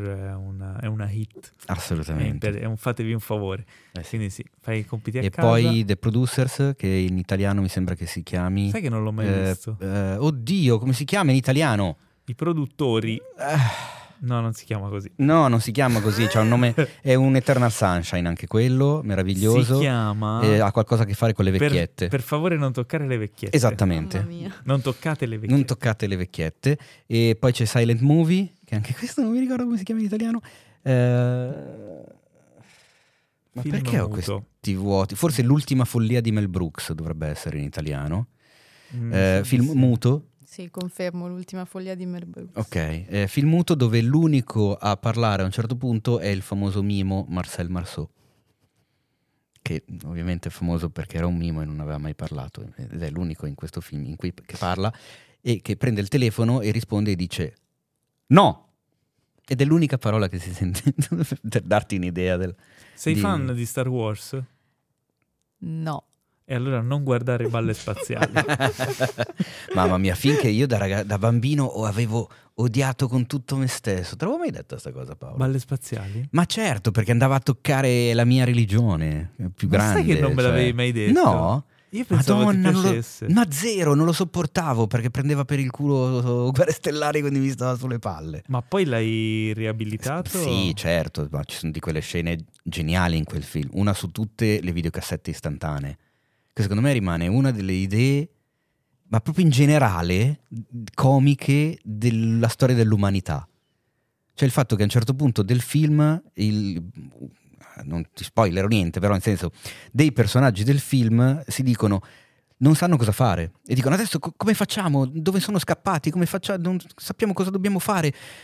Se potessimo vedere nel futuro e uno dei due dice beh ma possiamo farlo ci sono le videocassette istantanee dice in, in che senso? La videocassetta del film che stiamo girando è già uscita e, e possiamo vederla in tempo reale. Quindi mettono la videocassetta del film e in quel momento su un monitor si vedono loro ripresi da cioè tu vedi la ripresa che stai vedendo anche nel monitor davanti a loro con Rick Moranis che si gira per capire se è veramente lui Sì, quello sì, nel monitor e a un certo punto dicono ok no questo è prima chiaramente vedono i pezzi di film che hanno già vissuto. Quindi dicono no vai avanti vai avanti. Ecco no aspetta questo momento è adesso manda avanti manda avanti ecco dove sono ecco cosa dobbiamo fare andiamo e secondo me è- cioè proprio come spunto è È fuori di è testa. totalmente fuori di testa Me lo hai cioè. venduto bene. ok sono contento A me piaceva anche quello lì del... come si chiamava? Che lui diventa un poveraccio, che, che fa il barbone. Ah, che, che sì. vita da cani. Eh, Vita da cani. Vita- Sì. Che vita da cani, pare si chiama. Quello anche era molto, molto carino. Comunque Tra sì, l'altro, così fammene approfittare perché eh, non, non tutti ce lo possono avere. Se siete fan di Mel Brooks o non siete fan di Mel Brooks, sappiate che su cinefx.it in esclusiva totale, diviso in tre articoli perché fu parecchio lunga, abbiamo l'intervista che Playboy fece nel 1975 a Mel Brooks, totalmente tradotta in italiano dalla fumettista Isabella Di Leo che ha anche corredato l'articolo con dei disegni suoi originali eh, fatti apposta per Cinefax. Sono tre articoloni, un'intervista fiume totalmente comica e meravigliosa di Playboy, quando Playboy era una rivista che non è che aveva soltanto le tette, ecco, era- facevano anche altro. E l'intervista secondo me è assolutamente imperdibile, stracarica di aneddoti sulla sua vita e sul suo lavoro. Poi febbraio 75 era appena uscito Frankenstein Jr., Mel Brooks era proprio in quel momento era nella stratosfera. Ve la consiglio, vi consiglio questi tre articoli, andate a recuperarli sul sito. Colgo l'occasione per ri-ringraziare ancora Isabella Di Leo che insomma molto in gamba anche come disegnatrice e fumettista. Quindi La pazza storia del mondo, parte 2, uscirà il 6 marzo 2023, è una produzione di Hulu, quindi probabilmente, anzi sicuramente la vedremo su Disney Plus eh, e non vediamo l'ora di, di vedere questi otto episodi. Ehm, detto questo, abbiamo concluso la nostra rassegna di trailer di questa settimana. Oh, è arrivato il momento più brutto della settimana, il momento Perché dei saluti. brutto? il No, momen- è il momento delle recensioni. Aia. Abbiamo dei film di cui parlare e uno in particolare è tanto atteso e a quanto pare è stato tanto divisivo. Sto parlando di Babylon, ma forse ce lo vogliamo tenere in coda o ne parliamo subito? Eh? Sai che non lo so, cosa dici tu? Non, cosa- sì. Io Babylon non l'ho visto Eh, ma ancora, di- quindi dici. in realtà sarei Mm. curiosa di sentire. E allora parliamo di Babylon. Eh, parliamo di sto Babylon, Paolo. Cosa fai? Ok. Ne- Parli tu? Inizio io, eh. Facciamo, faccio un breve recap. Eh, che cos'è Babylon? È un film della durata di tre ore eh, dove Damien Chazelle eh, torna alla, alla regia e è forse il film più complesso, più eh, articolato, più ambizioso della sua carriera. Un tantino. Anche se uno direbbe, beh, La La Land non è che non lo fosse, eh, cioè alla fine anche nel suo piccolo eh, Whiplash era comunque un film ambizioso per una prima regia, per un film Era la seconda? Seconda regia e tra l'altro era eh, l'allungamento di un suo corto, quindi giocava un po' sul sicuro con Whiplash. Vabbè, quindi insomma, comunque è un regista che non si trattiene. In questo caso però mh, viene fuori un film molto articolato che è ambientato a cavallo tra eh, il mondo del, del cinema muto e l'avvento del sonoro, quindi un momento storico per quello che riguarda la storia del cinema molto particolare, molto importante e molto... Eh, che fece un po' da spartiacque no? tra il mondo del prima e delle star del cinema muto e, il, e quello che poi successe dopo, eh, cercando di farci vedere uno spaccato di questa, di questa Hollywood del tempo, degli anni venti. Eh, da un lato, secondo me, per un appassionato di cinema ci sono tanti spunti di cose eh, anche magari inedite o interessanti. Faccio un esempio, si vedono i set eh, del cinema muto, dove non c'era bisogno di insonorizzazione, di microfoni, di teatri di posa isolati, ma i set erano uno accanto all'altro, tu ti giravi c'era un'ambientazione, c'era l'altra, facevano caciara, tutti parlavano, facevano quello che volevano perché tanto non veniva registrato l'audio e questo già è una cosa a cui per esempio io non avevo mai pensato, ma c'è tipo un'infinità di, di rotture di palle in meno, cioè t- tutto diventa infinitamente più semplice. E, il, e comunque erano altri tempi e quindi una persona poteva entrare in quel giro lì anche casualmente e trovare la sua fortuna. Eh, inoltre delle doti di espressività non dovevano per forza essere abbinate a delle doti recitative di vocali, no? Quindi si creava anche un universo creativo e interpretativo molto variegato. Eh, il film cerca di raccontare delle storie umane di eh, ascesa e poi caduta di vari personaggi. Da un lato c'è Margot Robbie che, che, vuole diventare una star, questa ragazza che è un po' pazzerella così che vuole diventare una star. C'è Manny, questo ehm, giovane messicano che vorrebbe lavorare nel mondo del cinema e ha questo sogno. Eh, ci sono musicisti, ci sono invece c'è il grande attore Brad Pitt che si trova a fronteggiare questo, questa rivoluzione del, del, cinema e come affrontarla. Insomma, sono tematiche che non è che siano nuove, eh, però vengono affrontate da Chazelle in un, in un modo molto particolare, molto sopra le righe, molto mh, iperstilizzato all'inizio e, e secondo me il film inizia in una maniera molto anche accattivante e particolare. Quasi siamo dalle parti di Buzz Lurman come pomposità delle scene, come anche rivisitazione di quel mondo, cioè non è un'ambientazione o costumi o eh, apparenza da anni venti, ma è una cosa ipercarica di, di potenza visiva, di potenza eh, anche a livello di fotografia, di immagine, di, di que- tutto quello che succede, una, quasi una cacofonia tra immagini, suoni, musica, ballo, interpretazioni. Tutta questa carica emozionale e passionale, però si va poi a sgonfiare mano a mano che il film prosegue. Ogni dieci minuti di film sono peggiori dei dieci minuti precedenti. Eh, le idee sono sempre meno, le, le parti accattivanti diventano sempre più rarefatte, i personaggi diventano sempre meno interessanti è quasi come se ci fosse una certa svogliatezza nell'andare avanti nella sceneggiatura, cioè proprio a livello di scrittura.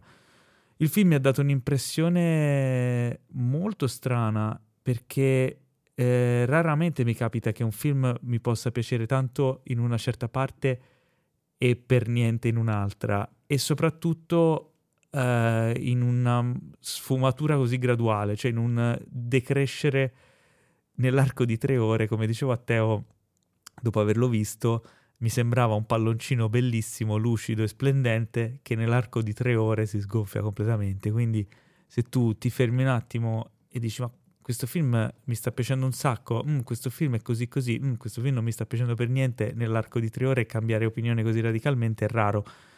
E, e quindi non lo so, mi viene da pensare eh, come mai? Cioè è interessante dal mio punto di vista personale cercare di capire il meccanismo che ha portato a questo tipo di film, no?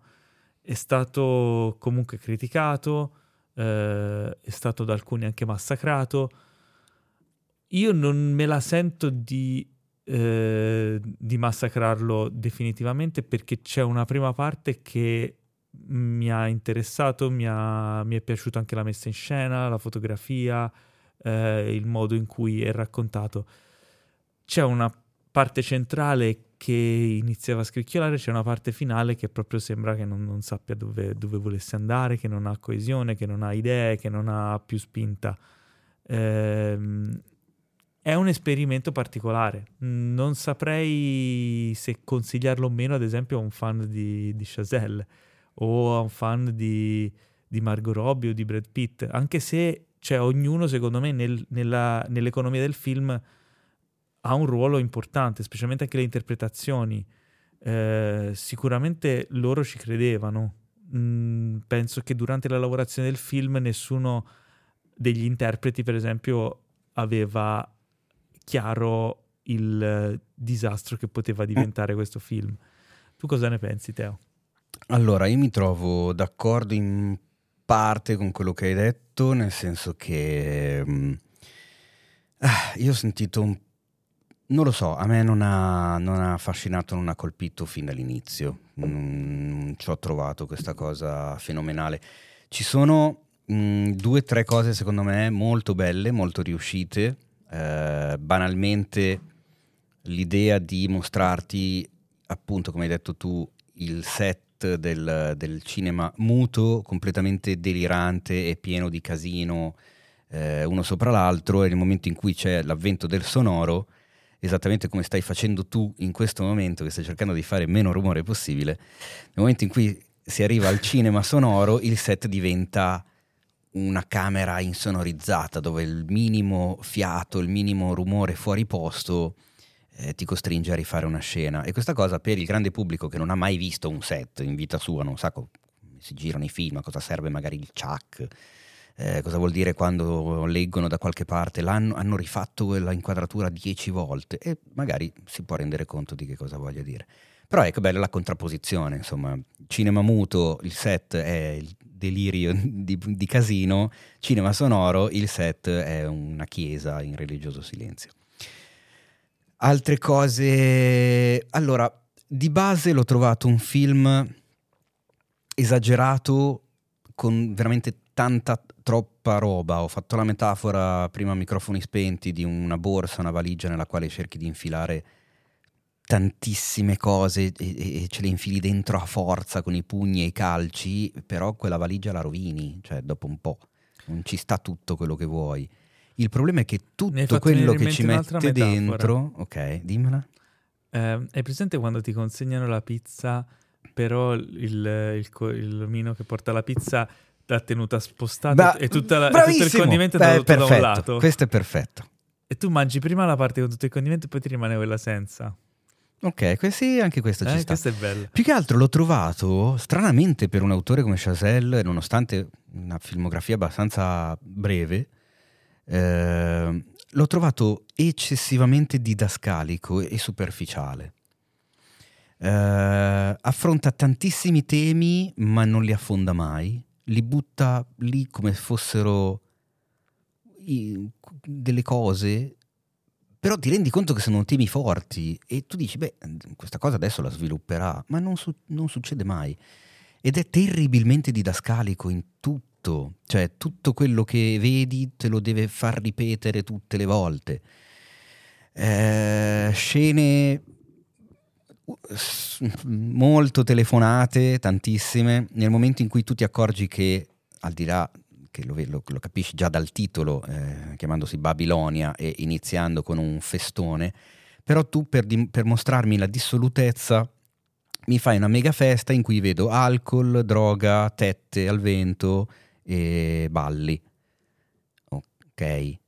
Il fatto è che poi queste cose ritornano nel film, ma non riescono ad avere quella potenza che avevano prima, perché me le, me le depotenzi tu se inizi il film in quel modo lì. Cioè se inizi il film a mille, poi quando vuoi tornare a mille durante il film non ci arrivi a mille, perché hai iniziato in quel modo e quindi ti sei praticamente fatto un autogol. E quando capisci che appunto vedrai la classica storia hollywoodiana di ascesa e caduta, non di uno, non di due, non di tre, ma addirittura di quattro personaggi, eh, il problema è che il film si riempie di, talmente di tante cose che io a un certo punto del destino di questi personaggi non ero più, di tanto interessato.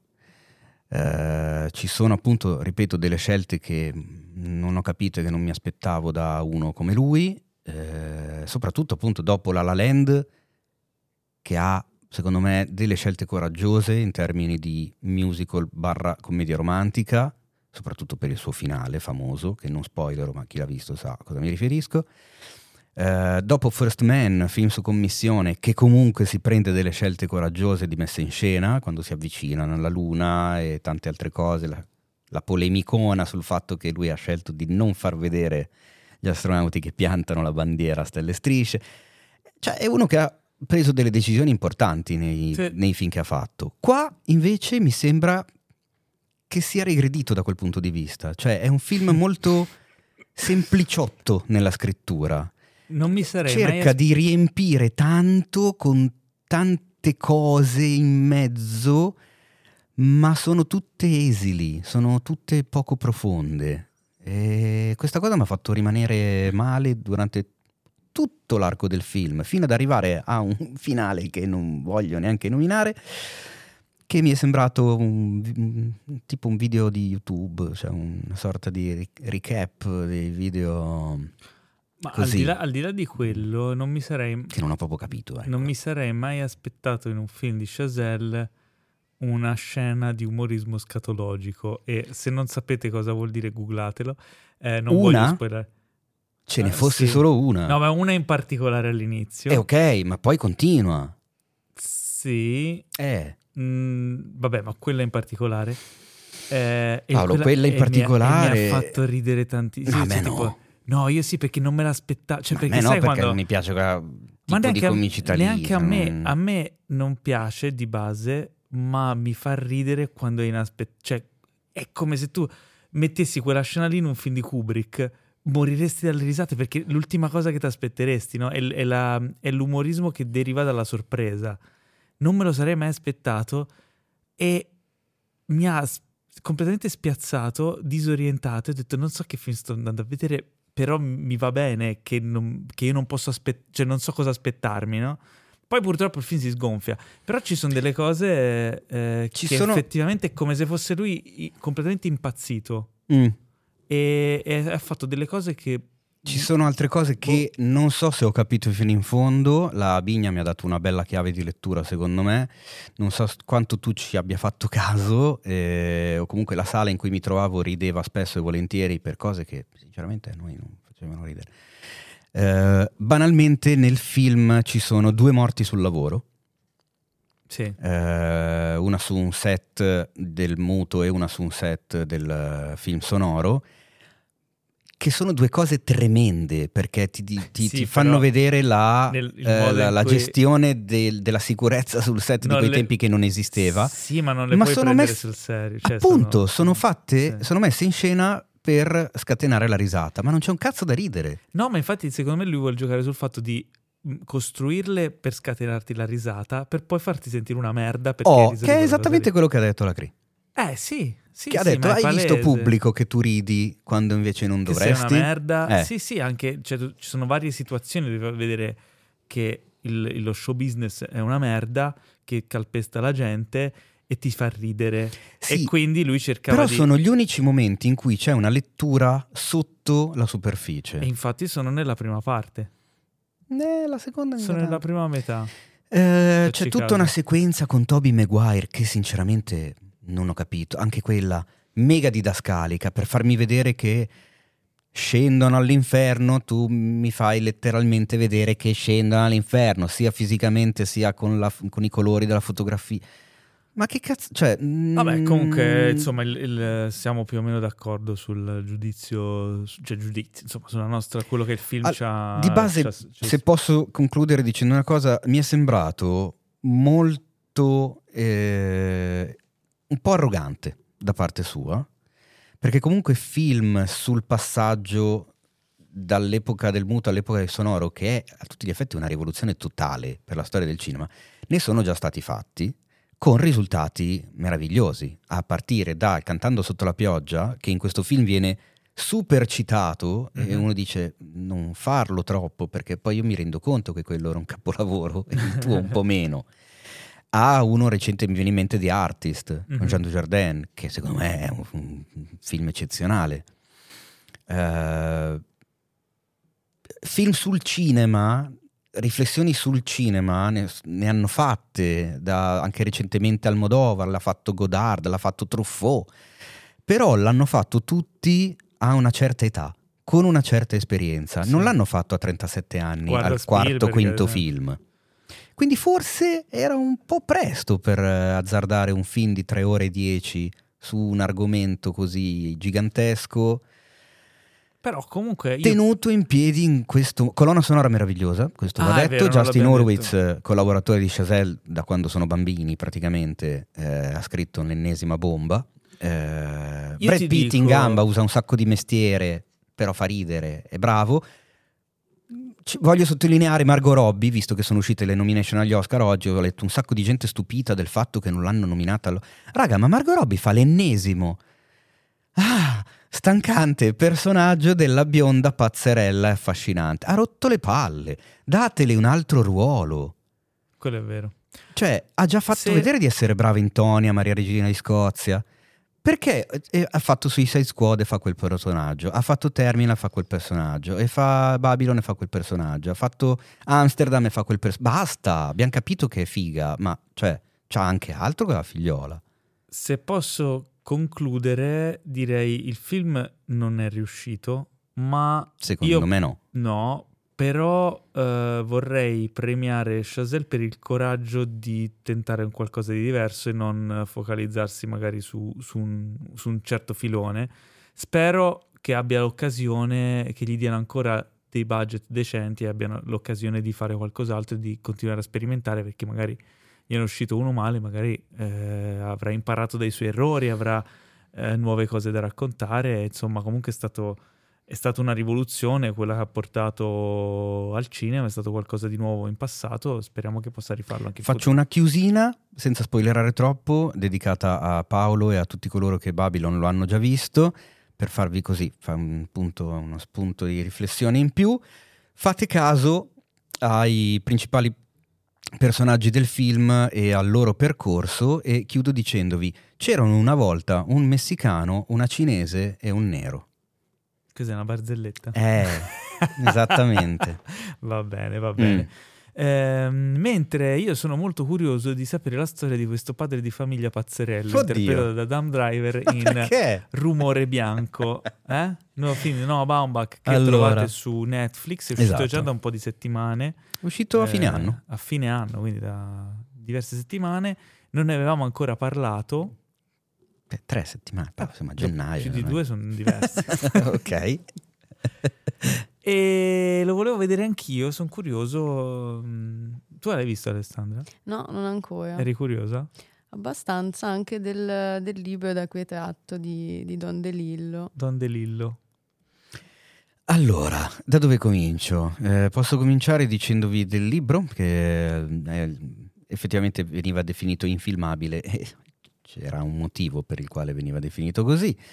Um, la storia è abbastanza complicata da riassumere, nel senso che Adam Driver non è proprio il padre pazzarello, il padre di famiglia pazzarello, ma è un accademico eh, ed è il più eh, autorevole esperto di Adolf Hitler degli Stati Uniti d'America. Ah, ma me l'avevi detto tu che era pazzarello? Già messa così. E quindi tiene seminari, tiene corsi sulla vita di Adolf Hitler, sul Reich e tutto quanto. Eh, lavora ovviamente quindi in un'università lui e il suo paese e il suo paese con la P maiuscola a un certo punto entrano in panico perché succede un incidente che crea una nube tossica che si muove verso la città e chiaramente mette in pericolo, in allarme tutti i cittadini che devono evacuare la zona, andare in una zona di contenimento e stare attenti al contagio. Un qualcosa che ci ricorda molto da vicino la recente pandemia da coronavirus che abbiamo vissuto un po' tutti. Solo che questa analogia si perde abbastanza in fretta, cioè il film la, la liquida neanche a metà mm, dell'opera. E continua a focalizzarsi sui personaggi principali, che sono tutti abbastanza disfunzionali. C'è la moglie di lui che ha un qualcosa che non funziona e che a lui non quadra, non quadra neanche i figli, non si capisce che cos'è, chiaramente si scoprirà nel corso del, del film. C'è il coprotagonista Don Cheadle eh, che ha intenzione di diventare e di essere ritenuto autorevole esperto di Elvis, tanto quanto il suo collega lo è di Hitler, e fa di tutto per avanzare di carriera anche grazie all'aiuto del personaggio di Adam Driver. E ci sono tutte queste situazioni che si accumulano una sull'altra, tutti questi personaggi che, che si incrociano, che si scontrano, che si incontrano. Il problema maggiore, secondo me, è un film che mi ha, non mi ha convinto del tutto, perché a un certo punto ho avuto l'impressione che è un po' come se fosse stato scritto da 16 persone e diretto da 18. Mm è molto confuso, cioè non sa bene da che parte vuole andare. Di solito i film di Baumbach, sia quando chiaramente tratta il mumblecore, un sottogenere di cui è assolutamente un maestro, sia quando si sposta un po', banalmente Storia di un matrimonio, un film noto a tutti con Scarlett Johansson e Adam Driver, hanno un'identità, hanno un'identità parecchio forte. Eh, questo secondo me non la trova fino in fondo, riesce, vuole essere un po' tutto, vuole essere una black comedy, vuole buttare il dramma di un paese, vuole parlare per metafore, vuole far ridere, ma non, non si incammina mai su una diritta via che poi può percorrere con decisione e quindi si perde un po' via in mille situazioni Resta l'attenzione perché, ripeto per l'ennesima volta, raga, secondo me Driver è un mostro alieno, non so più cosa dire di quello lì. Può fare, que- può fare tutto Adam Driver. È, è, è, è imbarazzante quell'uomo, è veramente tanto bravo. Greta Gerwig, moglie di Noah Baumbach, fa la moglie di Adam Driver, personaggio molto sopra le righe. Eh, non lo so, il film mi ha tenuto incollato per Driver. L'ho trovato molto, molto slegato, ecco, come opera, molto così, un po' pasticciato, non vorrei essere troppo cattivo. Ha, ha del bello, ha dell'interessante, comunque stiamo parlando di un autore interessante come Baumbach, però non lo so, non, forse non mi è arrivato del tutto quello che, quello che voleva raccontare, che, cioè, è uno di quei film che quando arrivano alla fine uh, oh, ti chiedi un po' che cosa cacchio hai appena visto. E di solito non è una bellissima sensazione quando finisce un film. Mi è rimasto anche un po' poco, ecco, devo ammettere questa cosa. Ok.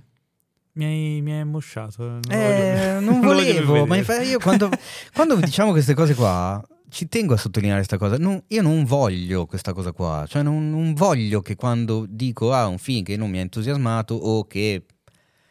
Poi non dico che sia da buttare via. Eh. Cioè, adesso abbiamo appena finito di parlare di Babylon. Tra i due, probabilmente mi è piaciuto di più Rumore Bianco, se devo essere sincero. Perché ho trovato molte più cose interessanti in quello rispetto a quella boronata di Babylon.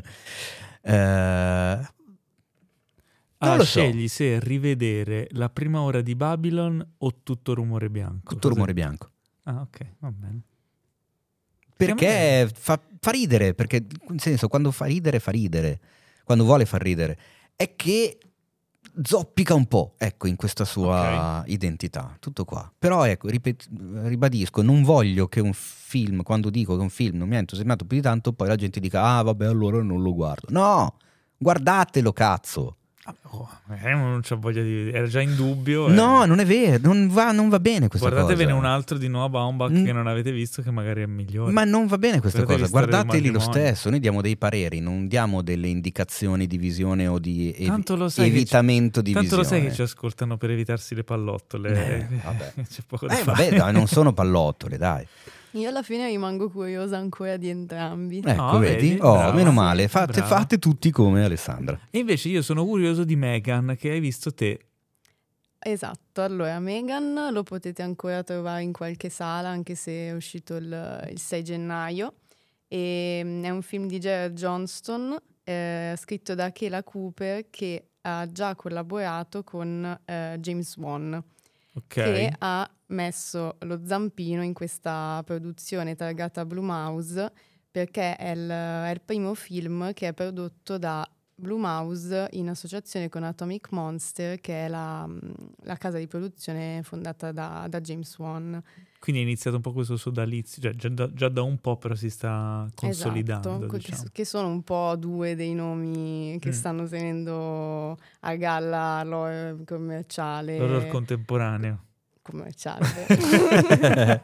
Facciamo un Beh, po' gli snob. Partiti alla grande perché insomma come incassi so che sta Sì, andando sì, molto assolutamente. bene. Che poi, vabbè, io adesso ho fatto la battuta, ma in realtà poi mh, è Blumhouse anche Get Out, Mm, eh, sì. anche Us, mi pare, i film di Pill, quindi comunque diciamo che ha prodotto tante cose, tante cose anche molto diverse tra loro.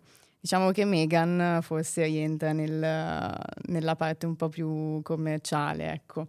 Eh, dicevo che Ak- Akela Cooper, che è la sceneggiatrice di, di Megan, ehm, aveva scritto eh, un film di James Wan del 2021 che è assolutamente da recuperare e lo dico anche da non amante, per- da non amante di James Wan perché non sono una grande fan di- delle sue saghe, ecco. So? No, so sì. Ah, so, ok. so Che sì sono- che poi alla eh, fine eh. lui ha diretto il, il primo e basta, Eh beh, eh sì. Però eh, nel 2021 ha diretto questo film bellissimo che vi consiglio assolutamente di recuperare, è su Now, credo, e Sky, e Malignant, che Mhm. insi- devo dire che insieme a mm, Last Night in Soho di... di Di lui Edgar Wright. Edgar Wright, ehm, Mi stai venendo anche a me il voto di memoria. L'ho avuto anch'io per due sì, non so perché l'ho detto, se non me lo ricordavo, vabbè. Succede, succede anche ai Ehm, migliori. eh, diciamo che questi due film, che sono usciti entrambi nel 2021, mi pare, eh, sono stati due grandi omaggi al, al cinema horror degli anni 70, un po' alla Dario Argento, in modi anche molto diversi, anche riusciti chi più, qua- quale più, quale meno, ecco. Però Malignant è veramente un film da recuperare, vabbè, parentesi. E, mm, allora, Megan ehm, è la storia di una... Allora, all'inizio la protagonista sembra questa ragazzina che perde i genitori in un incidente mm, assolutamente mm, gratuito, tra l'altro viene Ok. anche mostrato come prologo del, del film assolutamente evitabile, però mm, presto capiamo che la protagonista è la, è la zia a cui la, la bimba Cady viene, viene affidata, è la sorella della madre, eh, che eh, è un, um, un'ingegnera robotica, diciamo, ehm, che non è assolutamente né interessata né pronta ad avere una, una bambina che- da, da accudire, da crescere, ma che si prende comunque il, il compito. E mm, diciamo che è proprio grazie a, a Cady, alla, alla bimba, che, ehm, che Gemma, tra l'altro interpretata da Alison Williams, che era la, la fidanzata di, di Daniel Kaluuya in, in Get Out, era la, la Marnie di, di Girls. Mitica. E, sì, lei assolutamente, assolutamente. E, mm, Che bello qualcuno che ha visto Girls Sì. finalmente. Grazie. Che lui parla, lui parla di Adam Driver E non non è, lo so, eh, sta- guarda, sai che me lo stavo autodicendo adesso, ok? Sì, Vergogna. no, no, recuperalo. Che poi Marnie, vabbè, personaggio discutibile, però. Sì, assolutamente. Ehm, no, allora, ehm, è proprio grazie a, a Cady, eh, per colpa, anzi direi, per visti gli sviluppi poi del film, che, che Gemma ultima la perfeziona questa sua creatura, che appunto è Megan, che è un, un acronimo Model Free Generative Android, ehm, che è un, appunto un, um, apparentemente una, una, bambolina, una specie di, di, di, ragazzina che diventa poi la, la compagna di Cady, che è un, um, un, robot che diciamo è programmato per eh, apprendere con il contatto umano mh, schemi diversi di reazioni e comportamenti. Infatti Megan viene associata proprio a Cady eh, per permetterle di crescere in quanto robot e diventa appunto migliore amica, sorella, madre da un certo punto di vista. Infatti questo è uno dei temi, dei temi del film, eh, più che il il rapporto con la tecnologia, le, i lati oscuri della tecnologia che ovviamente ci sono.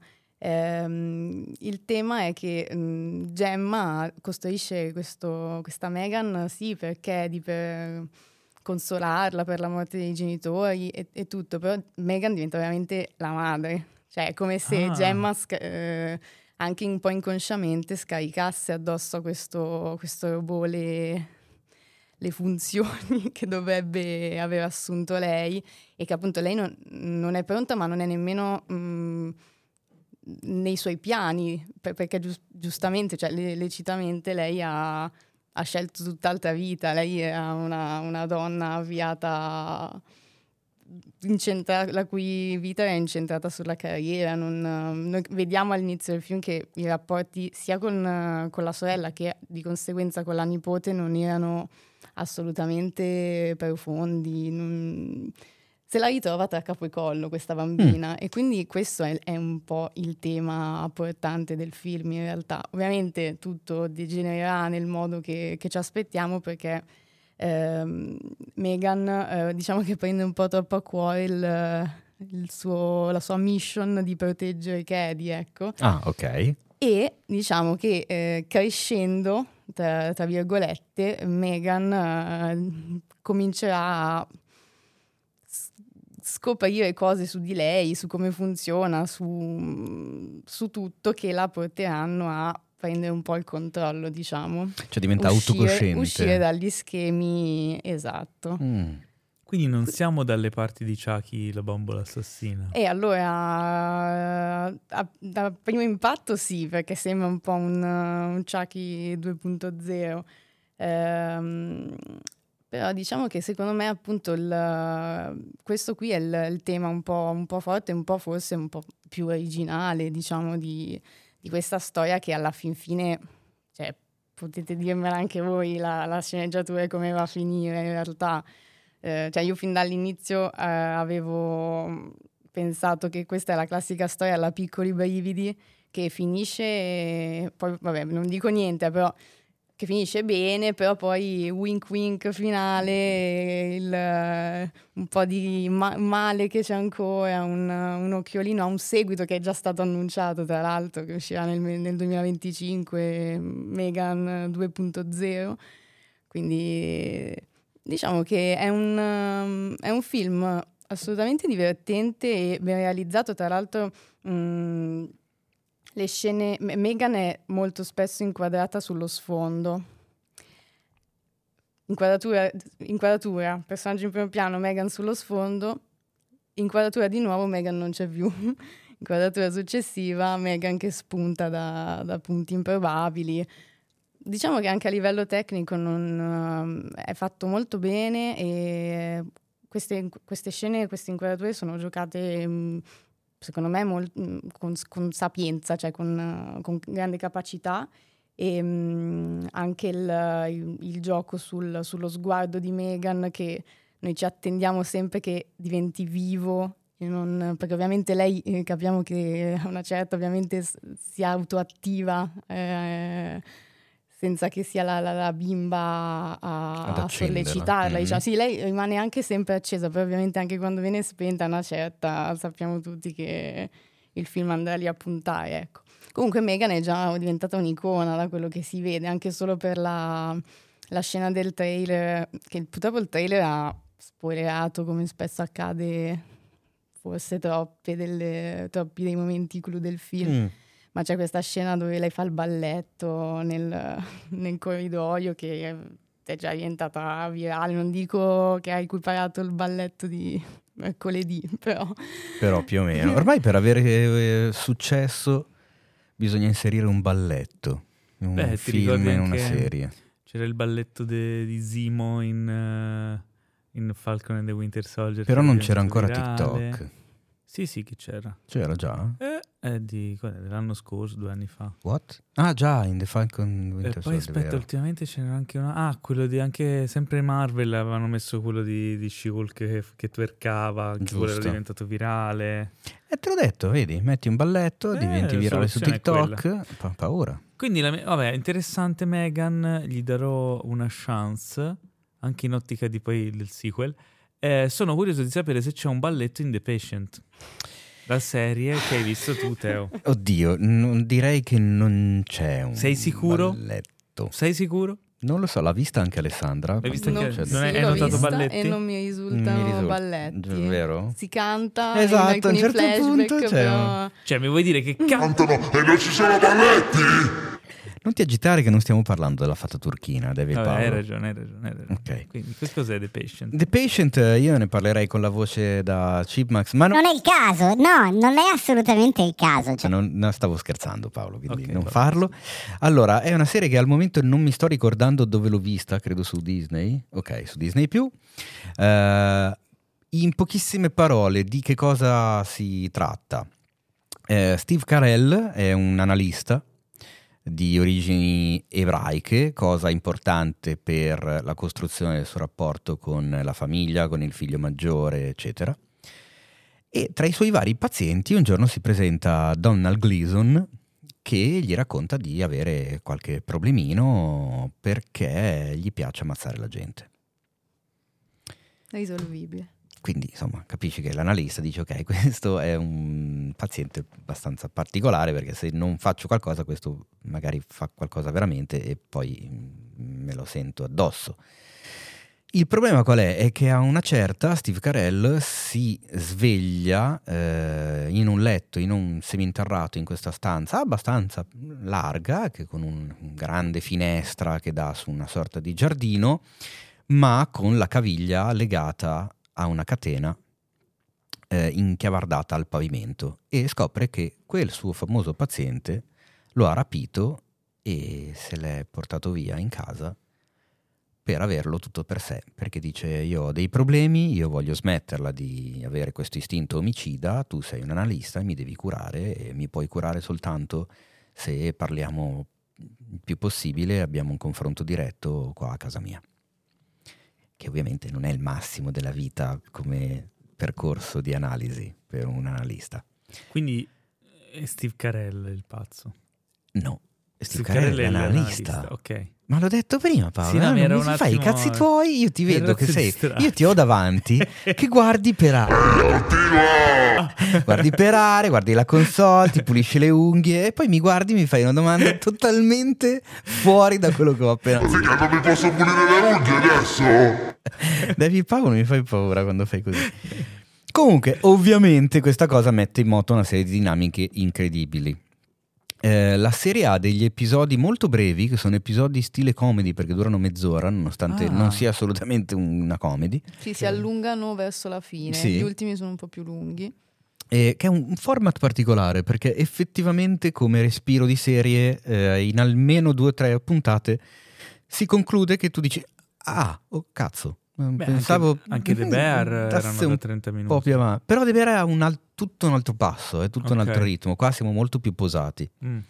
Ovviamente la serie eh, si, sv- si svincola, si smarca dal problema di diventare claustrofobica e ambientata solo in quell'unica location, grazie a dei flashback, dei pensieri, soprattutto dell'analista, che chiaramente va con la memoria indietro a quando non era in quella situazione perché si rende conto che è una situazione dalla quale quasi sicuramente non ne uscirà, a meno che non sia estremamente bravo a convincere il suo aguzzino a liberarlo. La- lo show è bene o male una sorta di lotta a due di bravura tra gli attori. Eh, Carell eccezionale nel dramma, come abbiamo già avuto modo di vedere, non è solo um, eh, Michael Scott di The Office, ma è parecchio di più quell'uomo. E, e Gleason conferma di essere comunque anche lui parecchio in gamma, questo ruolo forse meno sfaccettato di quello che probabilmente era nelle intenzioni della, della sceneggiatura, una certa diventa secondo me un, po' sul, rimane un po' su, sullo stesso binario. Mi aspettavo un personaggio psycho che po' più variegato. Però è una serie che sinceramente a me ha tenuto appiccicato allo schermo. Eh, ti, come si dice, ti, ti rilascia i segreti, tra virgolette, sulla vita dell'analista un po' alla volta e ti incuriosisce vedere che tipo di vita facesse prima perché chiaramente le serie televisive o i film che trattano di psicanalisi hanno spesso come focus quello sui pazienti. In questo caso è un paziente che lui per primo sa di avere un istinto omicida e che è un serial killer e dice aiutami perché voglio smetterla ti aspetti che il focus sia totalmente su quel personaggio. In realtà no, c'è molto di interessante anche nell'analista stesso.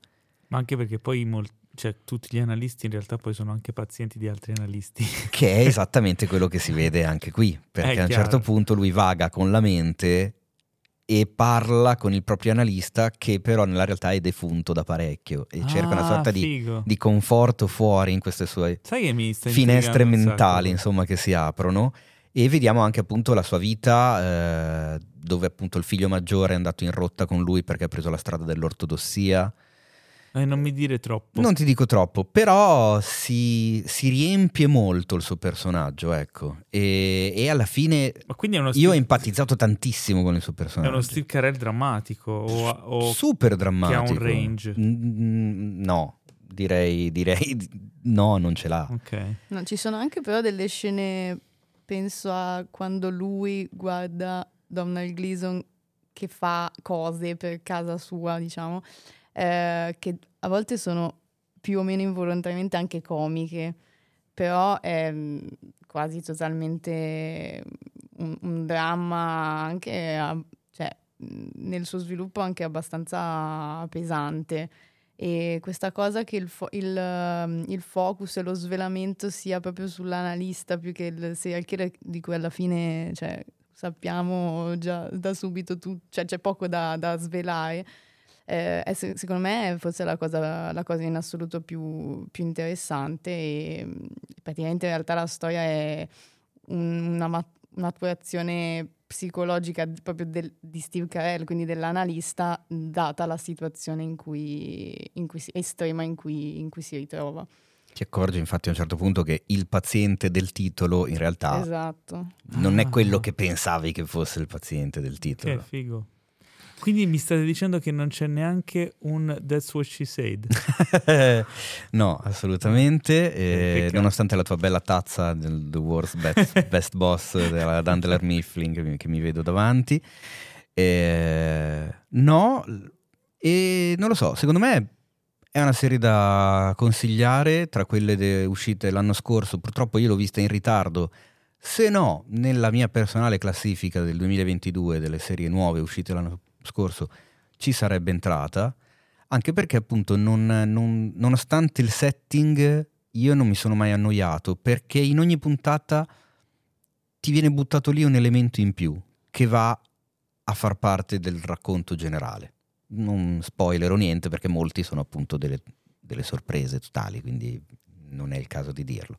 Bene. Però ecco, se... È molto originale, secondo Sì. me, il modo in cui racconta le cose. Potrebbe, sem- se uno legge la sinossi, può, può sembrargli qualcosa di banale, ma in realtà riserva delle sorprese. ecco. Quindi questo era The Patient che trovate su Disney Plus. Esatto, mol- Ok. sono, mi sembra, otto puntate. O 8, 9, 10 massimo. Esatto, però mezz'ora, 40 minuti massimo, mol- abbastanza leggera nonostante il tema.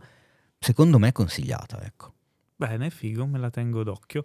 Ed è giunto, ragazzi, il momento tanto No, odiato. Eh, eh già. Sì, eh sì, è che...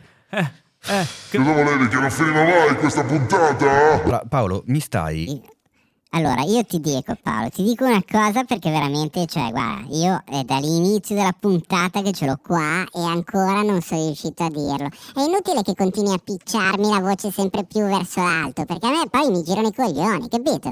Questa cioè, oh, ma non mi devi voce di- guardare con questa faccia qua, hai capito? Cioè, io mi sveglio alle 7 del mattino tutte le mattine ad andare a fatturare, capito? No? Oh, ma ti levi a cazzo oppure no? Questa C'è qui. Mi cattiveria. Grazie Alessandra per aver sopportato le nostre minchiate per due ore, sei stata molto carina, eh, ci ha fatto piacere averti con noi. Tra l'altro i nostri ascoltatori se ti volessero stalkerare sui, sui social dove ti possiamo trovare?